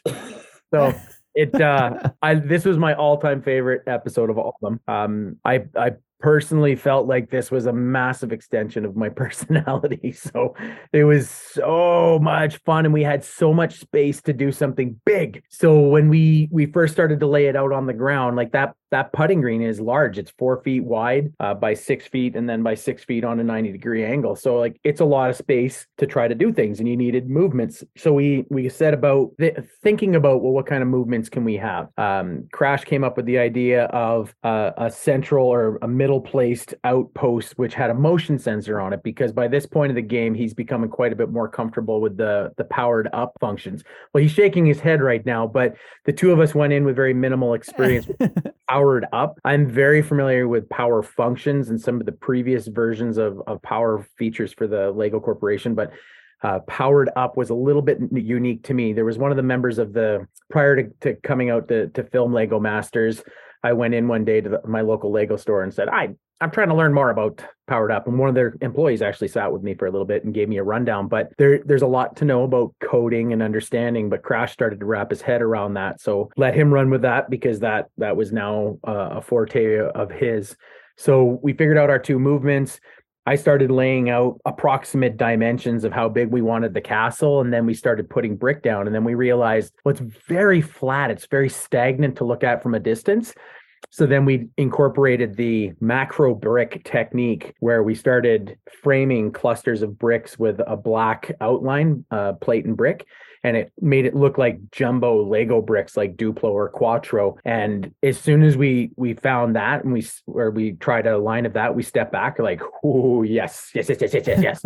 and then it was about banging out many, many, many, many, many, many, many pieces, like so many pieces um, I remember telling my wife after the fact, like, I have literally never built this fast in my entire life. It was just bang, bang, bang, and crash It was like, what do you need? What do you need? More yellow, more yellow, bro, more yellow, bringing more yellow. And we were, we were putting these, like, we did the, the big yellow castle, and then we did a big purple outpost, and then we did another white outpost, and then we did the T box markers and um, the wall. Such, the wall. It, it, there was so many parts and pieces to this but it looked it it needed to look simple and clean but it wasn't anything but simple it was a very very complex version of parts and pieces coming together and have the portcullis time to go up and down and uh, we little threw a little symbol on the the drawbridge uh, that was a reference to Scottish culture, which was a little throw out to Brickmaster Amy. Um, whenever possible, we used to love these little little things that we could put in there as a little uh, homage to somebody else. One of the things that never made it to TV, and it might be the part of this build that I'm most proud of, if you're familiar with the original Yellow Castle, it was prior to having one piece molded horses. So you actually had to use a series of bricks and plates and slopes and inverted slopes to create brick built horses. So, being that we were working on a macro scale, I engineered um, approximately eight times bigger macro brick built horses, and they flanked either side of our tee box and it's a it's an almost throwaway detail. Nobody picked up on it but after all the filming was done I looked over and saw Brickmaster Jamie down with his own camera taking pictures of him. So again, that's one of those little moments where I'm like, "Good boy, good boy, I did a good job." we, I we loved did, this challenge. I loved this challenge. We did have a few issues, like um, with the the powered up stuff that we were using to time the drawbridge. There's two ways that you can code timing in powered up. There you can do numbers or you can do a dial. So when I showed Steve how to do it, because he was fiddling around with it to get the castle finished and he couldn't finish it until he had it all encased and timed properly. He did a dial and he thought he had it synced up, but one was at 48 and one was at 50. So it would get jammed up after like a half hour of running, which is, of course, how long they're going to run it before they do judging because they have to get beauty shots of it moving up and down. Yeah. So I'm like, well, how come he didn't put the numbers the same? And he's like, numbers? Oh yeah, I gotta do that. Gotta gotta time that up properly. Yeah, I just had a little visual gear wheel that I was using my finger on, but that's it. Yeah, we uh we got told we had to um we had to change out our battery packs for the power function powered up. Sorry, not power functions, powered up. Um, which traditionally on the show does not go well because they don't sync up well with the programming you've done. So we requested to just put new batteries into our old power packs and that seemed to solve any issue we had with uh, things not working because some teams didn't have their motions working because they switched out the pack instead of just switching out the batteries. Um, but in doing so, when we did that, I had to move some of our pieces around with the the purple tower, especially on the the the movement of that flag we had popping up for surrender, and that caused an angle change in our wall. So what they don't show on TV is when Will originally hit that ball, it rode the wall and he actually four putted into our our uh, our hole instead of two putt. Whereas I had been hitting holes in one fairly consistently during practice. I took like four or five shots, and I think I had to two putt once on it. But changing those angles meant that it hit at a different point, which meant it rode a wall instead of going straight in, and it cost us a hole in one, which may have put us over the top, uh, into the top two anyway. Um, I felt. I think that was I, I, was a little resentful of that happening anyway. um, but yeah, I, I, think overall it was one of our better builds. It had a lot of detail where it needed detail, which was at the castle point. Um, it had a lot of fun movement. It had a lot of fun play, and it was simple. Like it wasn't. It was challenging enough that if you messed up, you had to go around the castle and in behind, so you could do the four putt or the three putt. But as far as a mini golf hole goes, it was one of those like iconic. You can do this in two. We'll put it as a par three. You're gonna have fun doing doing this. It's not going to overcomplicate things and you're going to move on and have a good day. And yeah. I think in the end, that's what every mini golf hole is supposed to be is have a little fun and feel good about yourself. Yeah, totally agree. This was definitely a fun one. Loved, the, like you were saying, the giant bricks with this one. And you, and listen, I think we'll ended up having some fun playing this one. Your functions all worked. So that that's what we love to see on the show. And then when we move on to the actual castle challenge, um, which was the wrecking balls to the wall challenge, with your Troy's Troll Bridge with the troll minifigure that you had there. And obviously, the big theme here was you were making some big promises. And the hard part about this show sometimes is if you write checks that you can't cash, uh, you often get you know in trouble, quote unquote, from the judges. Um, but your goal was to essentially break the brick build wrecking ball uh, by making a castle so strong, and and you really did. So talk us through this. Well, it, it's uh, uh, oh, the starting point of this one. I have no idea why it became so important to us both to break that ball, but uh, I I think kind of the precursor to this is I happen to know Dave and Emily quite well. I know Dave to be one of the fastest builders I've ever met. Um, I felt like keeping up to him for a height challenge was going to be perhaps wasted or misdirected energy. Um, Brick and Nick, of course, an, another icon within the the Lego building uh, industry. So I felt like our best bet to make a splash was to go in a very different direction. And you can see through some previous challenges when a team perhaps deviated from what was expected, they were rewarded from the fact that they went a, a little bit different. So we uh, we homed in on that. They, they said tall and strong well, it's pretty sure tall wasn't going to be the way we were going to win this. So I, I felt like strong was going to be the direction we needed to go. So Crash and I kind of decided, oh, is this the hill we're going to die on? Do we go out on a swing? I'm like, yep, Yep, we're going to do it. And it's not as easily seen on TV, but we did large concentric rings of layered plate, overlapping plate. Um, I believe at final count, it was 45 layers of layered plate. Looking back at it now, because at the time we were starting to get better with our time management and how we allocated uh, time to do certain portions of the challenge we realized that the first four to four and a half hours max could be put towards the base, and then the rest of the challenge had to be about creating the castle because the base wasn't the story, the castle was. So at the four and a half hour mark, we we had finished with the the uh, the the layered plates, and then we started skinning it to make it look like a big dirt mound. Looking back at it. I think if we had put approximately 15 more layers on, I I will go on record as saying the ball would not have touched our castle. it would have hit the base and it would have bounced. I I'm quite quite firm with that belief. You know what though, Steve? I think it would have bounced anyway had they released the ball the same they did for everybody else. Yeah, well, we can talk about that one in a little bit too. But uh, again, we went down a weird road, and the creation team came over quite a few times to look at what we were doing to try to figure out the potential mayhem, uh, which is why we were the last swing in the room. Yeah, like, I would literally stand and jump on our plates to make sure they were sealed together. I mean, you put my weight concentrated into like four square inches of just the balls of my feet on my toes and just pounding away at those plates. They weren't moving. So we we put a lot of effort into that. Yeah, and, and good luck taking them apart for the challenge team. oh no no no! I don't think they did. I I'm quite sure that was not not repurposed into the brick pits. Uh, so the we got the troll, which is a fantastic figure what you uh, i think people that are are big into minifigures have gotten used to with the collectible minis you can identify certain features of figures when you when you feel them on the bag. And i reached into the the hat to pick the minifigures and i could tell okay that's that's a that's a, a maiden that's a jester. I could tell some of the features of the figures and then i bumped into the bigger figure. I'm like oh yes. Oh yes so you, you didn't really see it, but I had this like incredible grin on my face. And uh, Brickmaster Amy's like, "Oh, you look like you're very pleased." I'm like, "Oh, yes, I am." yes, so I, am an expert at that. At, at, any Lego store, I'm often helping people out. Uh, exactly. You know, because I'm very, very, uh, you know, dexterous at that. So yeah, it, it was it was awesome. I knew what we had. I didn't even have to look at it. I just kept it in my hands. I knew exactly the figure we were gonna get. Um, but of course, trolls are not known to live in flashy, beautiful, colorful castles. So we we decided that you know a troll lives under a bridge. So let's formulate his castle as a reconstituted portion of an older castle that's long dilapidated. And if you take a look at some of the details, even though we stuck with a gray castle esque appearance, we put little flecks uh, that were uh, one by two and one by one yellow plate in the build, so that if you looked really close, you could tell the castle used to be yellow at one point.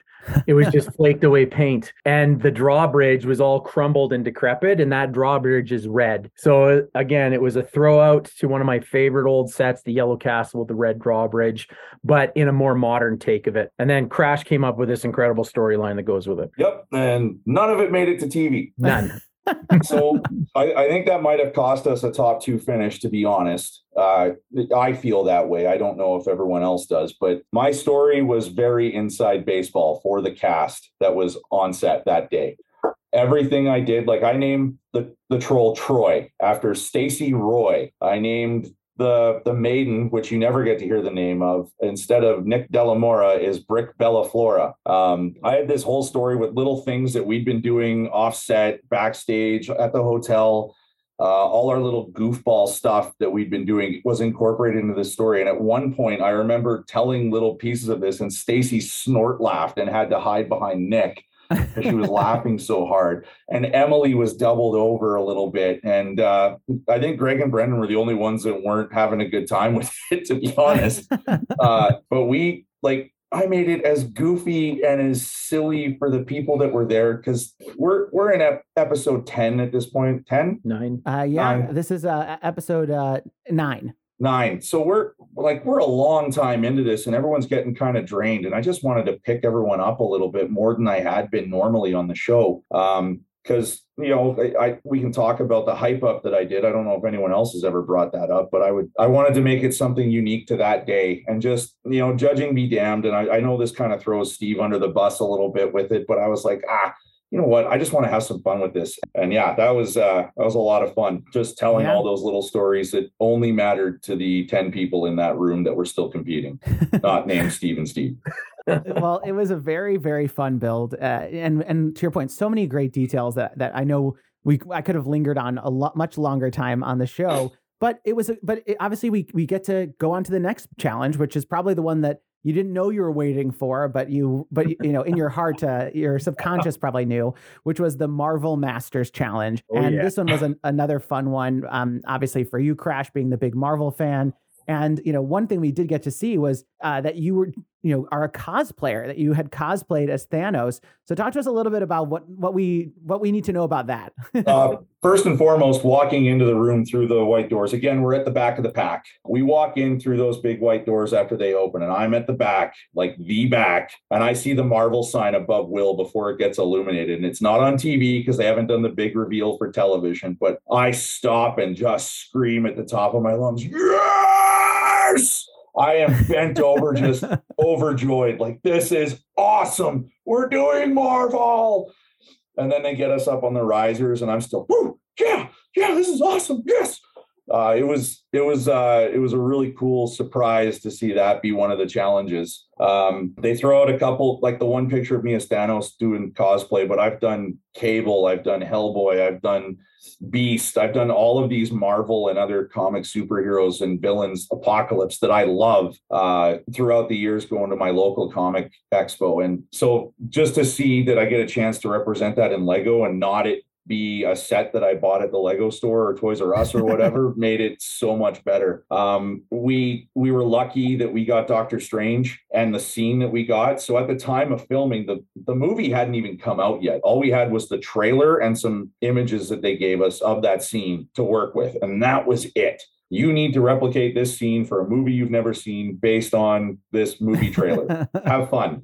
Okay. Uh, it worked out great for a few reasons. Doctor Strange's first name is Steven, spelled the same way as Steve and I. So that was a nice little twist that we got. So it was the three Stevens working together. Um, there was a lot of city aspect, uh, like the modular builds would be in the background. And Steve and I are both huge fans of the modular buildings, as Steve has alluded to already with Jurassic World. Um, so we got to stay in our wheelhouse um, there, there was monster building on it. We expanded off of the the actual picture of the scene. Uh, we got to do a lot of really cool stuff uh, with different technical sides of things, not in terms of building, but in terms of um, theater production. I took tech theater in high school because, uh, despite my outward demeanor, I'm not an actor. I can't remember lines or anything like that. So I did the behind the scenes stuff. Um, so we took some advice that Amy and Jamie gave us. We had a lot of negative space that was wide open, but down the intersection of our street. And they're like, well, you kind of have to fill that. You want don't want to lose the illusion that you're on a street. And I'm like, okay, cool.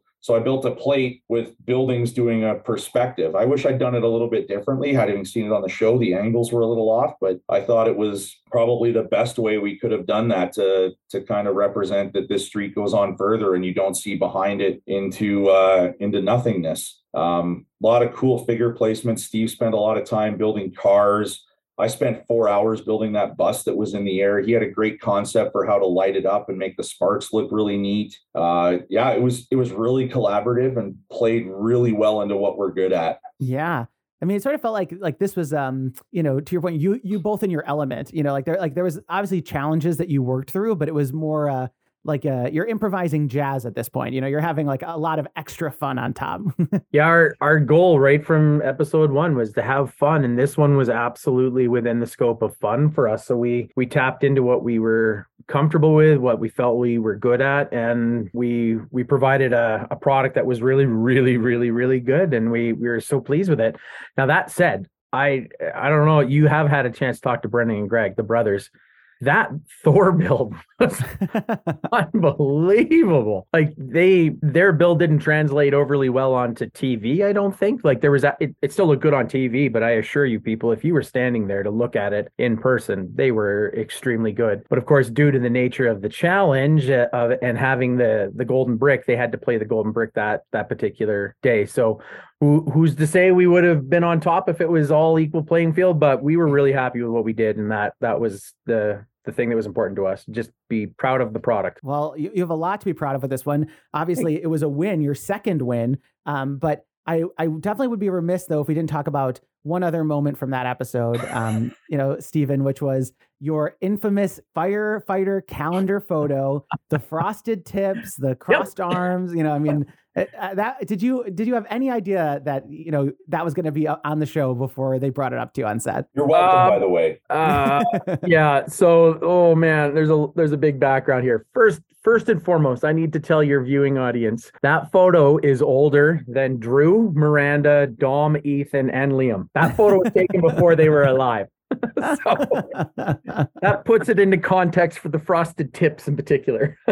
um, as a as a rookie on the fire service 20 years ago, uh, there's an expectation that you you do a charity event here and there. I got convinced to take my shirt off to do that one. and I was I was in the calendar that year. Um, it's popped up many different times throughout my life in the last 20 years. this was not the place I expected it um, the there was some concept. I think it was a conversation we had with Liz and Aaron one night. They made some reference to Steve and I being calendar boys, and I said, "Oh, I did that as a very young man." At which point was a challenge for my partner Crash to find a copy of it. It wasn't a challenge at all. It was one phone call. So uh, it, within the day, that photo was going around to cast members, and then a certain unnamed cast member, David. Mm. Passed it on to production. At which point, production talked to my wife and made sure it was okay, and then they got the rights for that photo. uh, well, I'm glad they did. Because uh, listen, I think one of the best parts about reality TV is getting to know you. You know, really getting to know you, and and now I feel like I know you so much better uh, now that I've seen that photo. no frosted tips, though. No frosted tips. Yeah, not just anymore. gray hair now. Different kind of frost. Yeah. Yeah. Maybe um maybe for a Halloween one year you'll have to cosplay as your younger self. there you go.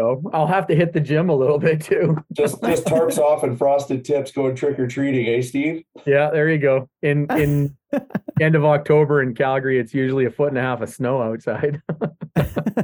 okay, maybe not for Halloween then, but maybe not. Um, but yes, yeah, so it was your second win. So now we move on to episode 11, and this is the Start Your Engines episode. Yours was the Red Rocket, and you were on Team Red, which was the for the NASCAR theme challenge. And this is in this one, obviously, it was very different. You're getting to work with another team. You're working with Dave and Emily talk you know th- us through what it was like having this very different experience on the show than the previous 10 episodes. This was the most fun i think we had on the show. We they didn't come out right and say it at the challenge start because they can't but we kind of knew doing the math of how many episodes were left and how the format of this episode was going that no one was going home. Um, no one outright said it, like I said, but that feeling was in the room, and that the vibe was so different. Play. We got to have fun with our buddies, and there's so much um, that doesn't make it to TV that shows how much fun we're having. Like they show the parts where we're building together and ideas are happening and clashing, but um, you know we were goofing around the whole time. We had a point where Will stopped the clock and had us come out and do trust balls and stuff like that.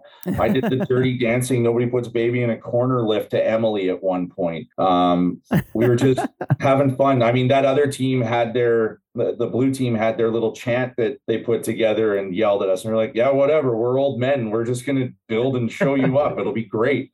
Uh, the car was at a size where we had restrictions on how big you could be to ride in the car so we had no choice on our driver, really. It had to be Emily because there's no way the three of us brutes were going to fit in that. Um, so we it allowed us a moment where we could be like, okay, well, we can build around Emily. We can literally have her in the car and custom fit this to her and with the concepts that we want to do. And uh, there was a lot of really good teamwork back and forth. It helps that Steve knew Dave and Emily from a previous or from previous encounters at Canadian Lego conventions. So we already had a great dynamic and we'd been there long enough that we built our own rapport with each other for the show um, lots of goofy stuff going on with it there was it was so so much fun.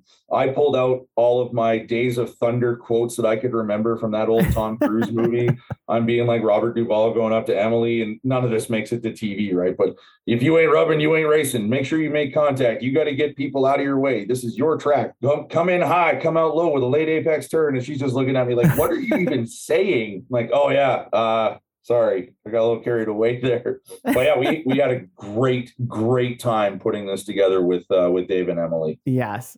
I mean, and it felt that way. Yeah, the vibe was entirely different, right from production people down to the cast members. It was, uh, I mean, there's there was a lot of circumstantial stresses leading up to it. Now we're watching some of our our longstanding friends being eliminated, and people we were super close with are no longer with us.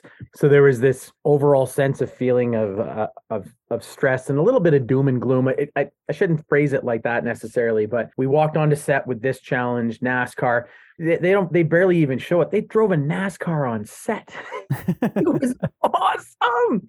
And they did donuts in the parking lot afterwards, which was equally amazing. So like the energy of the day was so different and we all kind of settled into this groove and it just became building with friends. It didn't feel like there was a competition to this. Uh, um, I loved what the blue team did. Like it looked like that classic soapbox racer of, of our youth, right? And um, they had an incredible storyline and we went in a, in a different direction and through homages to some of our builds, some of the doctors' builds, some of Dave and Emily's builds, and we put our names on the cars like they were advertising logos and things of that nature. It, it was just so, so much fun. And uh, we got bested in the pits, and I will take ownership of that. I consider myself to be a fast builder, but Greg did something I have never seen a human being do before. Apparently, the man has a near photographic memory, so he was able to commit to memory the the part swapping, which incredible like uh when you take a look at the combined sizes of Dave and Crash and myself, we're about 900 pounds sitting around that cart. There was no room for three of us to work. Uh, so it was it was a two person operation for us, and we were just having fun with it. Like you could see, Crash was fanning Emily and giving her the water yeah. bottle. Like it was true to form to what you would maybe see at the every everyday a- na- average NASCAR event on a weekend. So um, we got bested in the pits, but that was totally fine by us because we thought it was a great finish and a great race. And the car started falling apart. Uh, like there, there's all kinds of weird parameters to the the racetrack, but it it is what it is. There's no regrets. I I thought it was awesome, and I think maybe the best part of this entire episode, and I, maybe we're oversharing. I'm not 100 percent sure, but when the camera stopped rolling, Jeff Gordon got in our car, and then Will got into another go kart, and then they started racing, and then they started going off roading and smashing into each other, and they completely obliterated our build. It was absolutely wicked. I was laughing hysterically. It was so much fun. Yeah, we uh we actually got to spend like an hour with Jeff Gordon on set just talking. It was amazing. They were shutting Good lights man. down and there's Will and Jeff and the the eight of us contestants just talking and Will's freaking out like why are you shutting everything down? This is gold. Get in here. This is yeah. perfect. a lot when Will phoned Sean Hayes on his phone yeah. while he's doing laps he literally just handed that phone to Dave for like 20 minutes, and our team is talking to Sean Hayes, being like, "Hey, Will and Grace is cool. Don't really know what else to say." Well, Will is doing laps. Like there, when we did the uh, the actual race, and they do the flyby with the the jets, they cut out the part where we sang both national anthems. Like yeah. we were out there, hands on heart, and I'm the only one of the Canadians that really knew the the American national anthem. So I'm up there belting it out with Greg and Brendan, and then the six Canadians doing the Canadian national anthem, and Will's up there standing and singing. Like it was good. It was really fun. It was it was such a fun. neat vibe. It was such a neat vibe. It was so much fun. And you know, we get called up we won the aesthetics, but we lost the race. I know there was some online argument of one way or another who deserves to go. Uh, uh, doesn't matter to me. So we got called up. There was there was zero feeling like anyone was going home. I I don't know. They didn't. They still hadn't played their cards at that point, saying it was a non-elimination. We just were like, if if you look at that episode, I'm standing up there quite matter of factly. I wasn't worried or panicked or anything. It just didn't feel like that was something that was going to happen. So I'm glad they didn't. Yeah, it would have sucked. But well, it would have been so hard. How do you you know Uh, like in the previous team up challenge in season one, it would have been very easy to tell, you know, whose build was whose and who did what. Obviously, this one, you know, you're all building the same stuff. So it would have been probably too hard to decouple you know the performances so you know to your point it probably became evident as you went along that they would have that same struggle you know making that yeah. happen but i think what, what i always say and i said this on the podcast but it almost felt like this was the the right time for a challenge to be non-elimination for it to be the teamwork based challenge because I, I always joked that in the previous season in season two everyone just sort of seemed like they were breaking down more and more episode after episode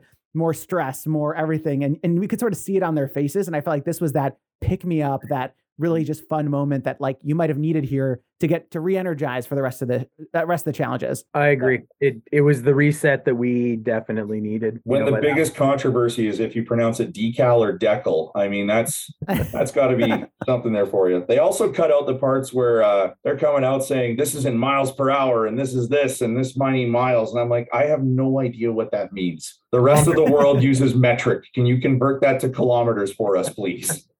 Yeah. Yes. I know my science teacher used to always talk about that how it's only the US, Liberia, and Burma are the only three countries that use uh, the imperial system. Yeah. Um, so, yeah. uh, well, this was a lot of fun, uh, even for us at home. And, you know, but we move on then to episode 12. And this was all about who's going to get to the finale? Who's going to, and I noticed that like in the edit where I didn't feel like uh, in previous seasons they had spent so much time in the penultimate episode being like, who's going to get it and who's going to make it. And so I felt like the pressure was probably definitely on. This is the Waterworks challenge, the Fountain challenge. And, you know, the first thing I have to ask the two of you about was the fountain technology, you know, itself, where it seemed like that was such a hurdle for a lot of the teams, you know, being unfamiliar with that. But for you, it was probably second nature. I think fluid dynamics is something we get exposed to a lot at work. So there was some co- core concepts of it that made sense to us. Um, but true to what you were just saying, very early on in this challenge, it felt like a water challenge that involved Lego not a Lego challenge that involved water. So there was some some interesting takes and some interesting views on how to go. And I think when you talk to creation team, we all went very differently than the, what they were expecting. But we were we were told that they didn't want a traditional water fountain per se. So you know we weren't doing that looping arc of, of water coming out like there was at the front of the the, the studio set. Um, but Crash Crash and I felt comfortable with some core concepts, and we did the horizontal paddle wheel, which is perhaps an atypical one, but we were able to manipulate some certain components of Lego pieces being light and uh, having large surface area and water having reduced friction. So we were very comfortable with the concept of how to create horizontal movement, and then perhaps not as evident as that archway. Uh, it it it looked a little obtuse, but it's it's created two solid channels in there, each with their own independent waterway so that one could control another water wheel paddle wheel that controlled the sun. And then the other one was actually a third water feature which did not work overly well where we plugged it at the terminus and poked little tiny holes into it to have a gentle rain effect. Didn't translate very well onto tv but we were also too worried about creating too the holes too big and then lose some of our head pressure and then our other core functions don't work. Yeah. But you have a single water pump and they provided us with a three quarter inch hose and half inch hose a couple of y splitters and one reducer which uh, is not a lot to work with. And the the hose has a weird bend radius, which meant that you couldn't necessarily create harsh angles like you normally would with with Lego. Um, the way that Dave and Emily engineered it into their flamingo is nothing short of amazing. Uh, very, very, very, very hard to create hollow Lego pieces that would inherently be strong, but to be able to house the hoses from uh, the water itself.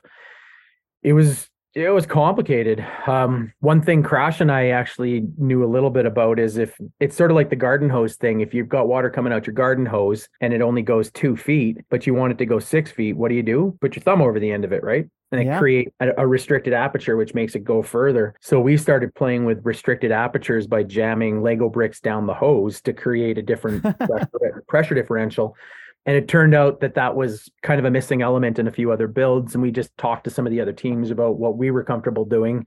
And i i know at least one other team implemented that exact concept and it worked quite favorably for them as well. So it, it, this was a tough challenge. I, honestly this is the one creatively that maybe i struggled the most on and uh, crash had pretty good epiphany because as I've already alluded to, we like to play tribute to previous builds, and we went with that frog thing right away, thinking it was a tie-in. Um, and that first comment from Amy was, "We're wanting you to do something unique." It's like, yeah. So there's that that crush of my, oh no, what do we do? We uh, we actually we swip uh, sorry flip flop between like seven different concepts. Yeah. like what can we do? We can do easter. Okay what about this? We can do springtime. We can do uh like different holidays. We could do candyland. We could do like we we we're focused so much on the technical side of this because the water was the one thing that we had that we knew how to use that we our story was lost. And I know Steve's given me credit for it, but the ducks, that wasn't me. That was Stacy. Yeah. Stacy, I was like, frogs aren't going to work. I can't make this lily pad function work. It's going to look bland against the green bowl that we built. And Stacy was like, well, why don't you do like ducks? And I was like, thank you. Oh, I can I can probably make that work. Let me see if I can brick build some ducks. So this, yeah, this this episode had the most creative fade for us, and it was the really the first time we had to pivot on anything. Yeah, yeah, it, our first major pivot anyway, yeah. um, in terms of story, and it it was super collaborative in the room too. Like uh, Stacy giving us the duck story, and I think we went I think the only table that didn't ask for help with water flow was Greg and Brendan. We were at like I spent time backstage with Nick for an hour explaining how friction loss works in hose lines and how you can create less pressure by extending the length of your corrugated hose and putting a coil in the bottom, or you can create more head pressure with the aperture restriction, like Steve talked about. And I was just explaining all of that. And then Dave came over and I was like, this is how this works with water, and this is how this works with water. And I honestly, I think Greg and Brendan, they were the only team that didn't come to us to ask for help with how the pump aspect of everything would work and how to manipulate that in the best way possible. Because I think Greg and Brendan, even though they got sent home because of the the function of their thing not working the way they wanted to. It it was a clean, good looking windmill. Yeah. Like yeah. it didn't look messy. Ours looked kind of haphazard and messy in places. And I kind of like that aesthetic that we had, but theirs theirs was super clean with ultra clean lines and everything working the way it's supposed to, except for the tulips going up and down. Yeah. So theirs was an exceptional build, and any other day of the week it would have got in. But it, it, just so happened that this was a final four, not a final five or a final 10 that we did this on. Yeah. Uh, I know. It's it, it was heartbreaking, you know, to watch, but you know, it was a great, you know, showing for the two of you. Obviously, all your functions worked just, you know, swimmingly. And it was a, you know, and it's hard to say if you made the top two. I guess you were the second team to make it to the finale. So I would call that a top two um, you know, even if it wasn't sort of as formal as the previous episodes. And now we're here. We're at the finale. And, you know, the theme is master build. You can build whatever you want. And your build is the autumnal aurora with your concept about Lake Louise. And so talk me through how you arrived at this concept. Was this something that you sort of had planned before? Like talk talk to me about all that. I wish we had planned more before. yeah. and I think Nick and Stacy had the most cohesive uh, plan going in, even before before they knew they were going to be in the finale. Because um, right from the get go, Nick was drawing and plotting, and they would have in their their team meetings because they they would have team meetings before every judging where they would go over story and quote script and whatever. They were the most technically prepared team for judging out of anybody there. Um, they would sit down and figure all that stuff out. So I think they were the most prepared going in. Steve and I were kind of blindsided by it because we were already way ahead of where we thought we were going to be, and that's not a knock on our skill or Steve or anything like that, but we had a plan when we made it down there, make it to episode four. Anything beyond that is gravy. Um, so we kind of went, well, we both like hiking. We both live near the mountains. This is an iconic mountain hiking type place. Let's do hiking at Lake Louise. And we kind of figured, all right, we'll build the lake, we'll build the mountains. We had no idea what we were going to do beyond that. But we got let go. I remember we got let go early from the Fountain Challenge, and we didn't start building that afternoon for the finale. We started fresh the next morning. So we had a few hours to, okay, how the hell are we going to make this work? And we had some concepts kind of figured in our brain. We knew that we had to put Big Beehive and the Devil's Thumb and the Tea House and some other elements of hiking and camping in there, and lots and lots of trees. We wanted to do it in autumn to incorporate more color because there's a great phenomenon with this type of tree that grows around our mountain area called a larch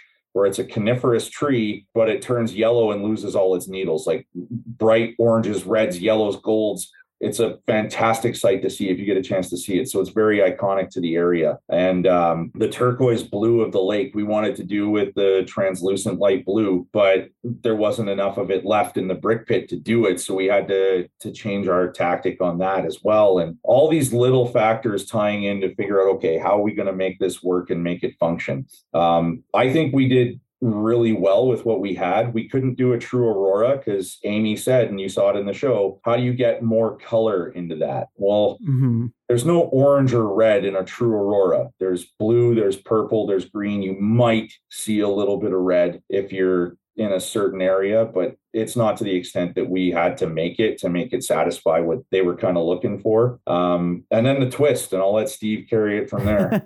yeah, I I say I wish we had planned ahead a little bit more. That that may not be the best way to phrase it. I think we probably could have been a little more game planned walking into it. But my my partner and I were were quite comfortable with improvising as we needed to. And of course, being a master build, you had less parameters put on you. So I didn't feel an overwhelming sense of frustration or doom, but we we set out with uh with creating the lake and then working around it and then realized we needed more space than what we currently had. And they had provided us all with the exact same size base plate or base rather rather to work off of. And then I had to talk to creation team. I said, do we have to restrict ourselves to that? And they said, nope. So I pushed it about eight to 10 inches inches over on each side and out the back. Uh, I've I've been told it's the largest creation in Lego Masters USA history.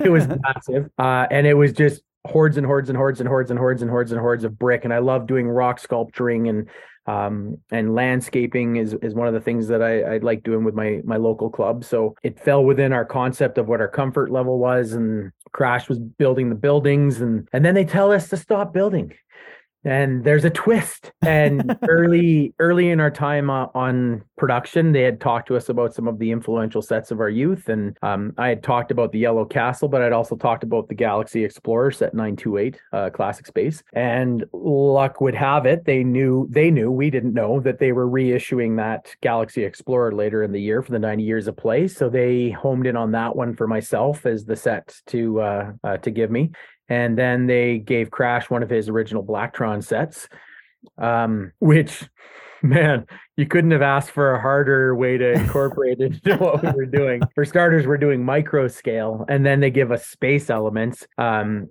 so we used the the big translucent green yellow dish from Crash's set as part of the moon. Um, there was a lighting feature that was in his set that we we used to illuminate one of the buildings for Lake Louise, uh, the house.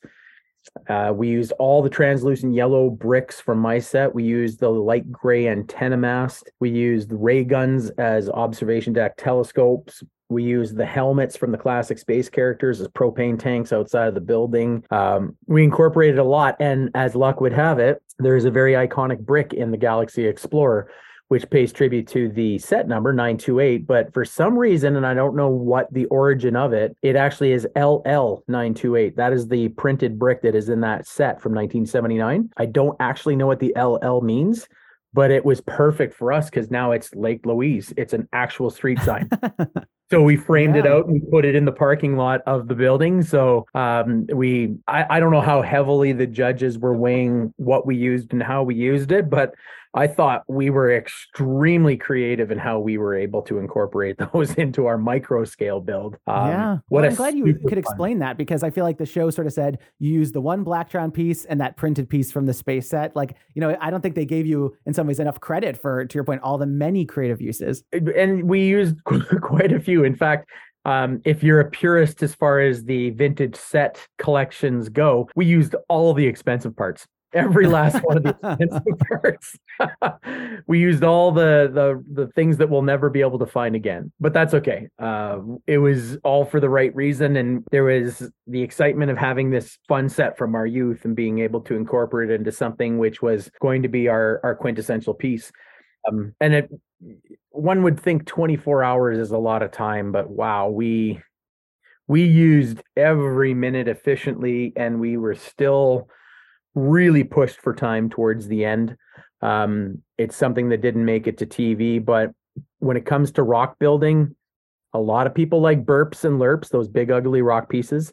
They have their time and place. I do own a bunch. Um, I typically like to do brick built and slope built rock features. So hour five or six, the brickmasters come by and brickmaster Jamie goes, looking good. You should think about burps. Nope, not using, not using them. Hour 10, he comes by. Hey, have you ever considered using burps? I'm like, nope, not using them.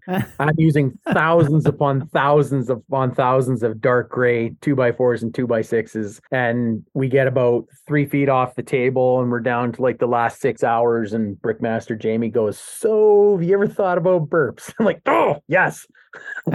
so, started using burps along the top just because we needed quite a bit more height to the build. Um, again, I don't always like using them. They got the time and place. Uh, per I guess the best time and place to do it is when the top the clock is ticking and you actually have to produce something. So it was uh it was definitely the time and place. Um, we were quite literally putting final details, putting in trees, putting in color features everywhere we could right to the final seconds.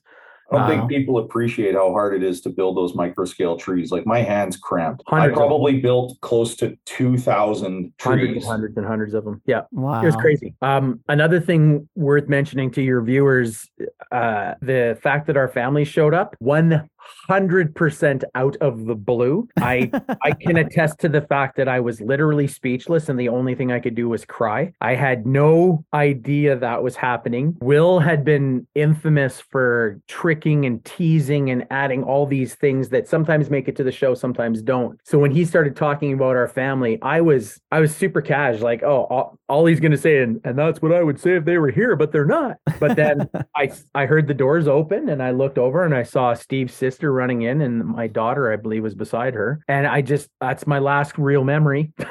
I started crying a lot. we had to stop filming. Apparently, I made camera people cry, and Jamie and Amy were crying, and like it was a very emotional moment. I remember when Will said that, "Would it be great if your families could see what you're doing?" And I'm thinking, all right, we've been stuck in a hotel for however long because of COVID protocol, I turned and looked at the big LED screen that was behind him. I'm like, all right, we're going to get a video Zoom chat or something. And then I hear Emily scream and family starts running out behind me. And I turn around and there's my sister just booking it towards me. I lose it. I'm like, and I remember being like, "You, you made me cry on TV." Oh, it was it was so awesome. But that's it was just a moment that I did not expect having family show up. And I know Stacy was emotional having her dad there, and Nick having Sunita show up, and oh my God, like Emily and Dave just Dave got lucky because he got to talk to his wife on on set uh, through a video chat. Will phoned his wife on set yeah. after we phoned Sean Hayes, so that was a nice moment for him because he wanted to play up the the Thor aspect and his why doesn't Dave drive a car and all of that stuff and a little bit they were doing. So Dave had his on screen moment with Steph already, but I think seeing her in person, he uh, yeah he became even more emotional like I was having a my own personal struggles around the time of the Marvel build. Like the doctors had just been eliminated, and I'm we sent them off really, really in style over the weekend. And that second day of building for the Marvel build, I was not in any way, shape, or form should have been on set that day, but I was. Um, and I remember talking to my sister that Sunday morning, just texting back and forth and being like, I don't know if I can keep this up. And she must have known that they were going to send her down to Atlanta if we made it down. Because uh because she was like no you got to keep going. You got to keep going. You can do this man. Like this is this is your wheelhouse. You can do this. You can do this. I'm like you have, you are very supportive of me. I've never seen you be this supportive in one moment. What's going on? And she's like no man this is just a once in a lifetime opportunity. You got to be able to do this. I'm like all right. And now looking back on it I'm like Oh, that? Oh my God. I can't believe she suckered me in like that. She just wanted a trip to Atlanta. It was uh it was truly an amazing moment. It was just so incredible to have that there. My family I had been talking to them over the phone, but of course they weren't experiencing what we were experiencing. So it was it was neat to have them there in the studio that day. So yeah. thank you very much to Fox for pulling that one together. Yes, and especially after the previous season, we they didn't get to do that. So I'm sure to your point, you weren't really expecting it, but what a special Not moment. Yeah, and and Stephen, you know, I think you were saying, you know, through your tears, like I, I didn't realize how much I miss them you know, it was just, it was really touching. Um, like I said, I, I really do like getting to know you. I wasn't just uh, kidding, you know, but I feel like it's those sort of real human moments in reality TV that I think are sort of sometimes the most compelling ones. So so thank you for being open and generous on the show. But you know, so unfortunately, we have to talk about how this episode ends. Um, you know, so you know, it gets down to things,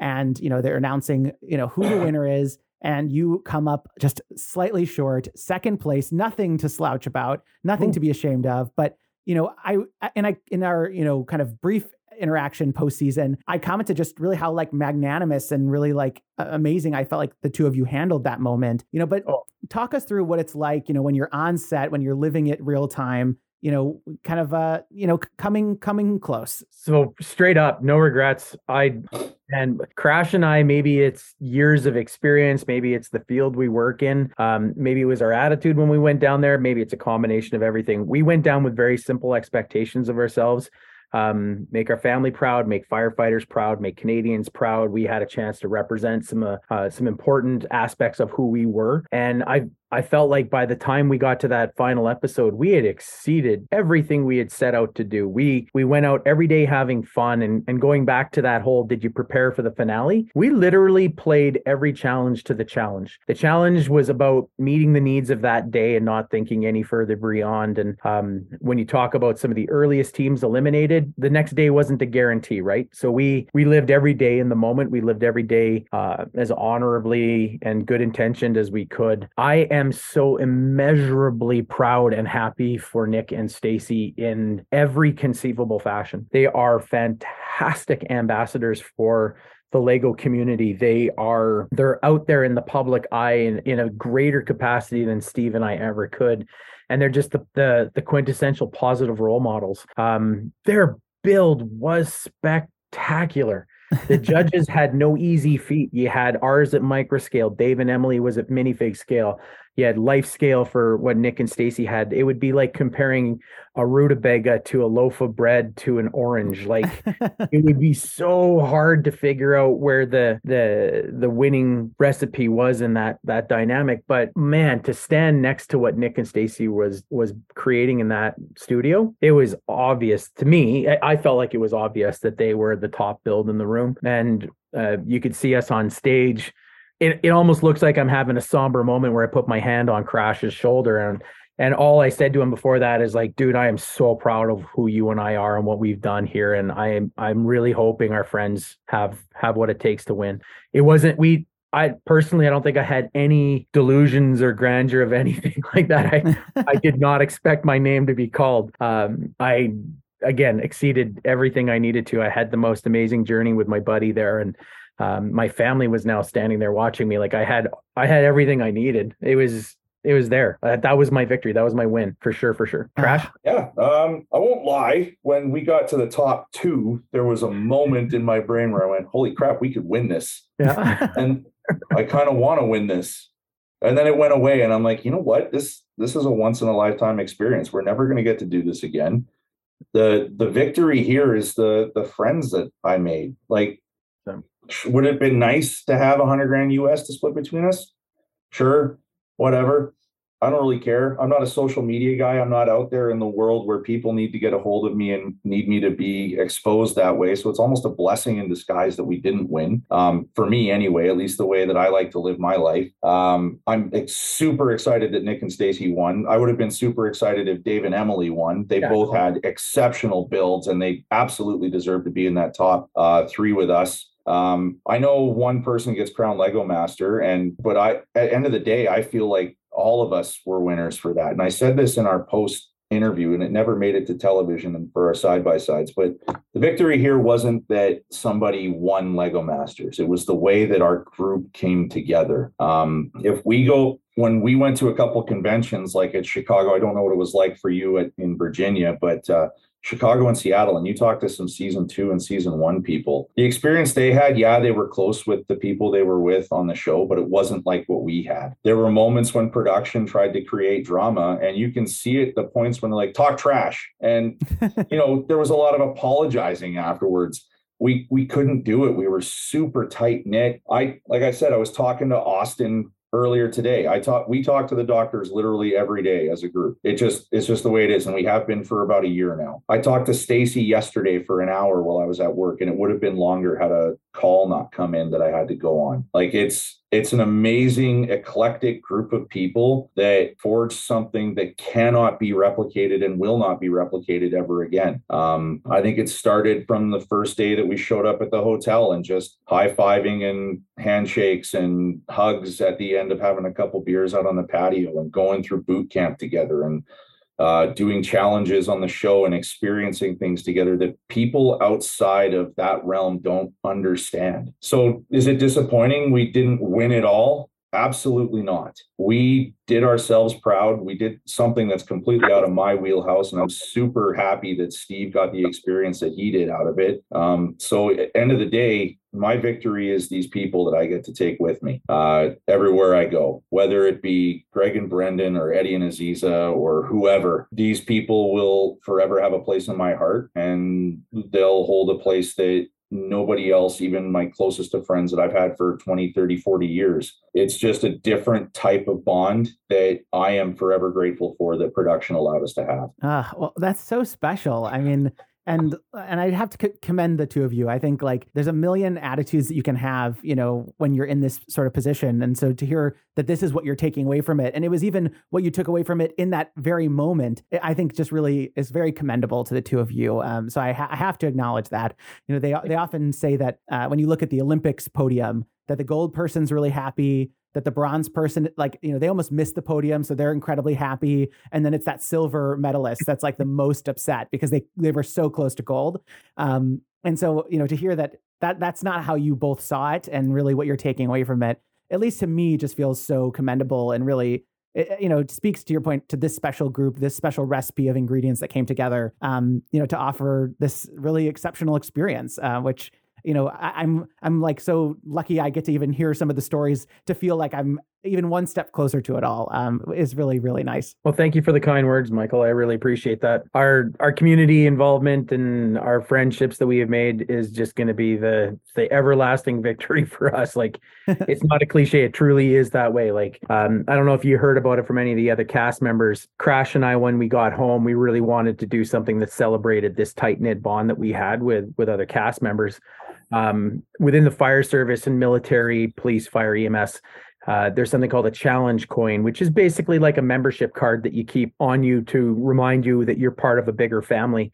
And we had Lego Masters challenge coins made and we carry them with us, right? And, and on the back in Latin, it roughly translates to when I say Lego, you say Masters. And that was our little pump up like that. Crash talked about it a little bit, but every morning, start of every day, he did a little powwow thing where we get all the group together and and get the energy in the room flowing so that everyone walked out and we're totally pumped up and ready to go for the daily challenges. So you can actually hear my voice change from episode one to episode 13 because I was screaming at the top of my lungs literally every morning we were there. uh, well, it's that's very special, and uh, you know, obviously to our listeners, they they held up the coins so I could see them, and I'm very jealous that I don't have one. I, you know, I feel like when it comes to Lego, I always want things, and Lego released a set of coins. You know, I got all of them. You know, so I, I feel like uh, you know when it comes to collectibles, I'm all about it.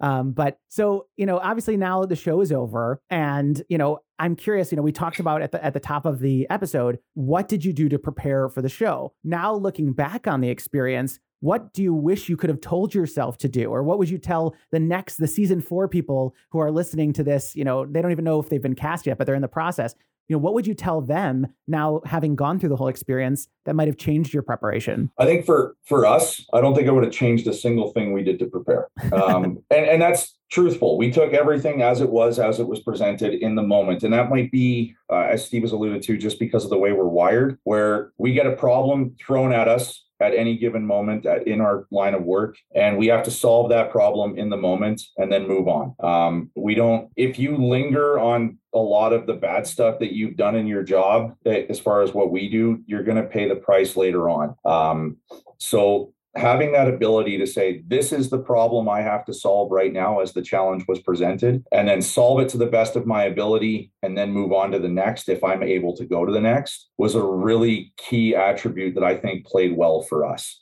Because good, bad, or ugly, we we made it something that we persevered through um, because of how we're wired, and we didn't take anything personally or held a grudge on a build that we had in the moment. Right? Like, sure, there's hindsight when the show was thrown on. Oh man, I wish I could have done this, or I wish I could have done this. but in the moment, live in the moment. Do what you got to do to get the job done put your best foot forward, solve the problem, move on. That's yeah, absolutely. That that is such a, a core component to it. Uh, there were often times where the the general feeling in the room was stress. The time is real. The the parameters are real. The competition is mm-hmm. real, and there was these very very significant periods of stress. But they are circumstantial stresses, and what you need to be able is to offload and download that very very quickly. Turns out through our chosen profession that's something we did normally and we didn't actually realize it because we were having these acute periods of stress and then we could normalize and then acute period of stress and then normalize.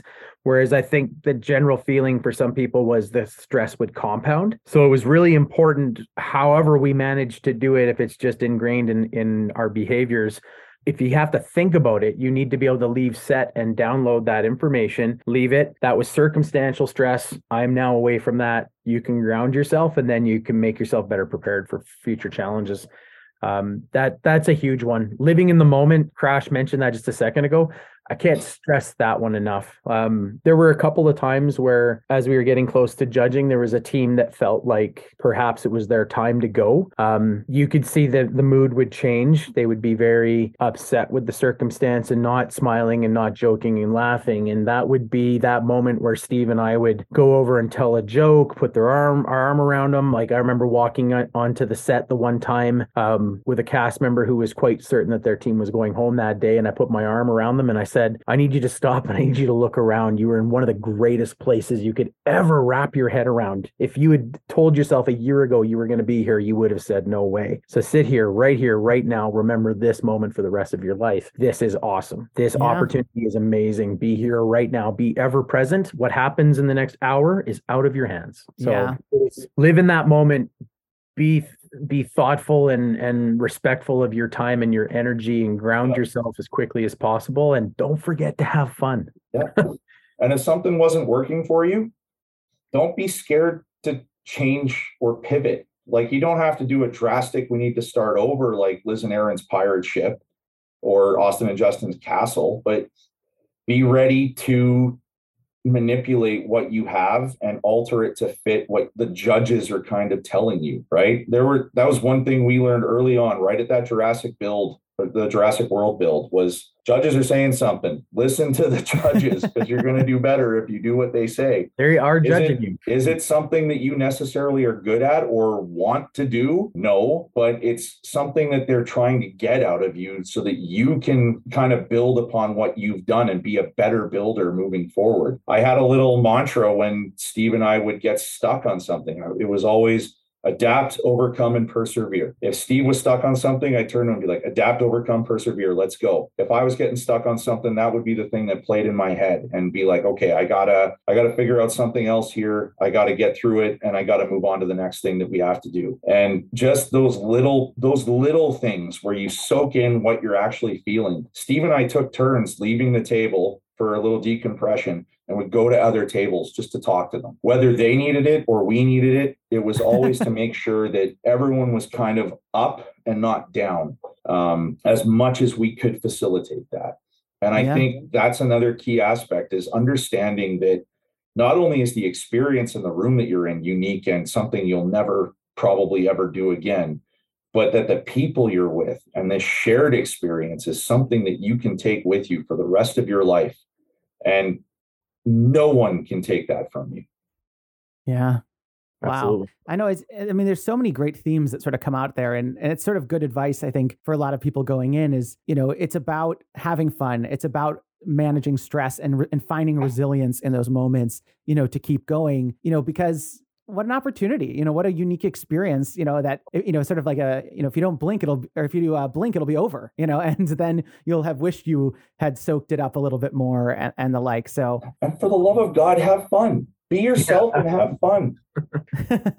yes, I mean, and, and that's what we want to see too. Uh, you know, at home, you know, we want to see you be yourself and bring your best self. And you know, and while we don't want you to manufacture an upbeat attitude, if you have an upbeat attitude, you'll be more yourself and you'll bring new ideas and more and better ideas, and the, that'll translate on the show. So I think to your point, the more that you can sort of, um, you know, uh, get, get you know, take that leap, give yourself away to the process. And, and have a lot of fun along the way. I think you'll it'll sounds like it'll work out better for you in managing your own stress and such, but it also probably works better for the product of your builds and the show and your and your experience. So um, great, great words to live by for sure.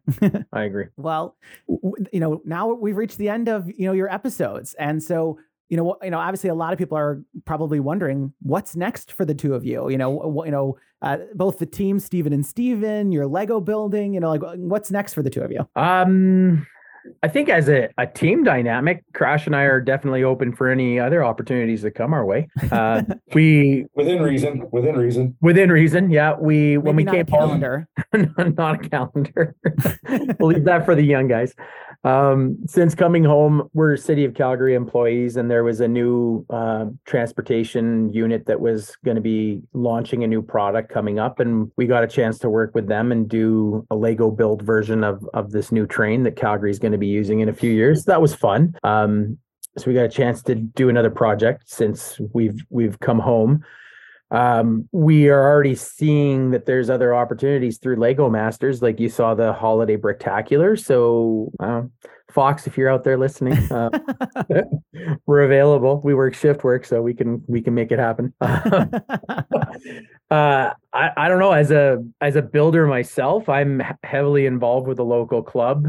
Uh, I also am heavily involved with community events locally, as well as BrickCan that runs in Vancouver in April. Uh, so I'm I'm forever in the convention scene. I I've been for many many years, and I always will continue to. Uh, my wife and I are just trying to figure out my Lego budget for the year, but I'm I'm hoping I'm hoping BrickCan in Vancouver, BricksCascade in Portland, uh, Brickworld Chicago, Bricks in the Six Toronto, and Skærbæk in Denmark are on my list this year. Wow. Hope to see some of you people there. We'll see. That's an ambitious goal, but uh, uh, if I can keep some uh, momentum going in the hobby, which I feel it's interesting. There were some people that left set that openly said, "I'm never building again. I'm not building for the rest of this year." I came home so inspired I couldn't wait to start building. I instantly jumped into projects. I got some collaborative builds on the go with some other people right now. So I, am loving it. Lego's in my blood. It will always be in my blood. Yeah. When he says it. there were people that came home and went, I'm not building for the rest of the year, he's talking about me.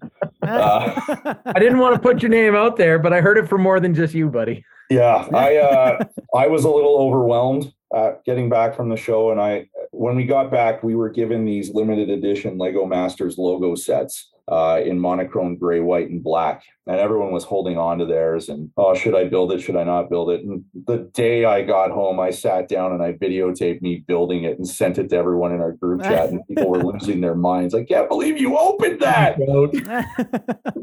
and i was like this is the last lego set i'm building for a while and i took three months off after filming before i did any kind of lego building after that. Um, so yeah i was a little overwhelmed and needed a break did some other stuff. Uh, I, i'm building again. I got a doctor strange uh, set that for Christmas that I'm going to be building to put into my modulars. The Jazz Club is out now, so I'm going to hold off on that till I'm done Doctor Strange. But then I'll go out and grab that because I love the modular sets. Um, I'm I will forever be a set builder, but I'll assist Steve on whatever he wants. Uh, if he's got a MOC coming up that he needs help with and some hours now that I'm not at the training academy anymore and got some hours, I can help him with that. Uh, as far as conventions go, I'm signed up for BrickCan in Vancouver, but if the next recruit class happens to overlap with it, I might not be able to go for the full period. Um, I'd love to do Chicago again. I love Chicago, but that might conflict with a trip to Europe that I'm trying to plan. So we'll we'll make it. We'll see. Well, I'm going to be playing conventions by ear, uh, and I had a talk with Stacy about that yesterday. I'm like, I I don't really know what my schedule is going to be for the next little bit here because a lot of stuff is up in the air. So a lot of stuff that I put on hold to go on Lego Masters that I want to get done this year. Um, yeah, but it, like Steve said, Lego's in the blood. I'm not the huge MOC builder that he is, but uh, it's not something that I'm going to give up just because I was on a show about Lego. It's still going to be a part of my part of my life. It's just not always the priority the way some people put it. Yeah. Well, and if they keep coming out with superhero sets, it'll be hard to say no. At least that's how uh, I feel about it. it's it's been pretty easy to say no to a few of them. Like there's there's a few that I've bought, but I've only got so much shelf space, right? So that's forever the eight ball problem. Yeah. Um, well, amazing. Thank you both so much. Uh, you know, we've reached the end of my questions. You know, thank you both so much for just being so generous with your time and your stories and and the like. I mean, it was such a pleasure to get to relive it through your eyes. well, it was our pleasure to come talk to you. I I love your format. I've listened to a lot of your podcasts and look forward to listening to some more. Yes, and you know, if you're both up for it, you know, obviously there is a season four in the works, and we're going to need some people to help us break down those episodes and those challenges. So I'd love to have you both back to help us break down an episode. Sign me up, Sure.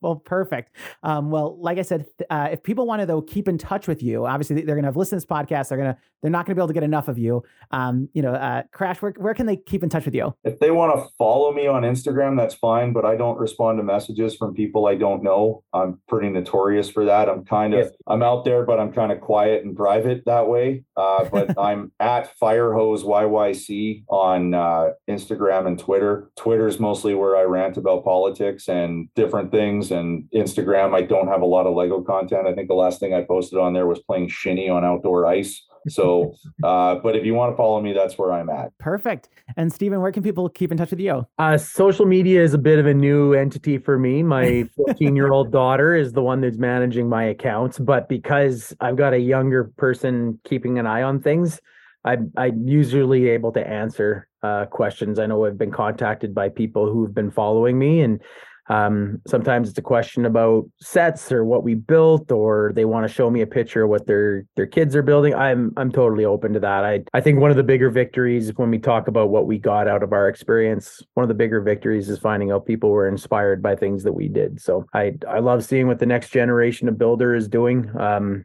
I'm I'm a pretty open book. I'll tell you what I can tell you. There's there's a few things we're still contractually obligated not to talk about, but uh, I'm I'm absolutely open to talking to the fan community. I can be followed mostly on Instagram um, and Facebook at Yo Yo Fire Bricks. Uh, that's the pretty pretty easy way to get a hold of me. And uh, the past content from this past year, I did breakdowns of all the episodes. I've been doing micro builds of our individual episodes um, doing some New Year's cleaning. My wife and I were clearing out a portion of my closet. I discovered I have over 80 Lego t shirts from various different conventions and things. So I'm now starting to commit to wearing one a day.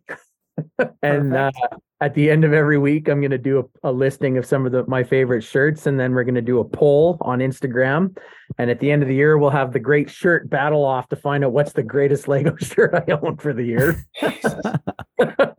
so there will be some ridiculous content. There's also some fun stuff. I try to do firefighter facts every now and then because I know um, there's a lot of firefighters and a lot of young kids out there who like firefighters that are following me. So I'm yeah, there's at Yo Yo Fire Bricks. That's where you can find me. Well, perfect. Sounds like there'll be a lot coming uh, for people following you. But like I said, thank you both so much. This is such a pleasure for me, and congrats on your really amazing run. I mean, what a what a Thank you. performance! Such a consistent team, and you should be so so proud of everything you're able to do on the show. I'm super proud of us. So I, I appreciate all your kind words. The fan community's been absolutely amazing to us. So it's uh it's been incredible. Cool. Thanks, Michael. Thanks, Michael. As you can tell, it was a blast getting to talk to Steven and Steven, and I just love this postseason setting, as I really feel like I get to know the contestants even more, and I just love hearing everything from their perspective, which is exactly why I can't wait to talk to even more teams from this season of LEGO Masters. So hit me up on social media to let me know who you want to hear from next, and stay tuned and subscribe because I've got lots coming your way. So if you want to follow along with the podcast, be sure to subscribe on whatever podcast platform you're listening to it now. And if you're listening on iTunes, be sure to leave us a review as it really helps others find the podcast. If you want even more LEGO content, be sure to check out my YouTube channel, Talk Bricks, where I cover the LEGO news for the week every Saturday. And you can follow the channel on all social media platforms with the username at Talk Bricks. And if you want to follow the podcast on Instagram and Facebook, it's Talk Bricks Masters, and on Twitter, it's TB Masters. Thanks again, and I'll see you guys next time.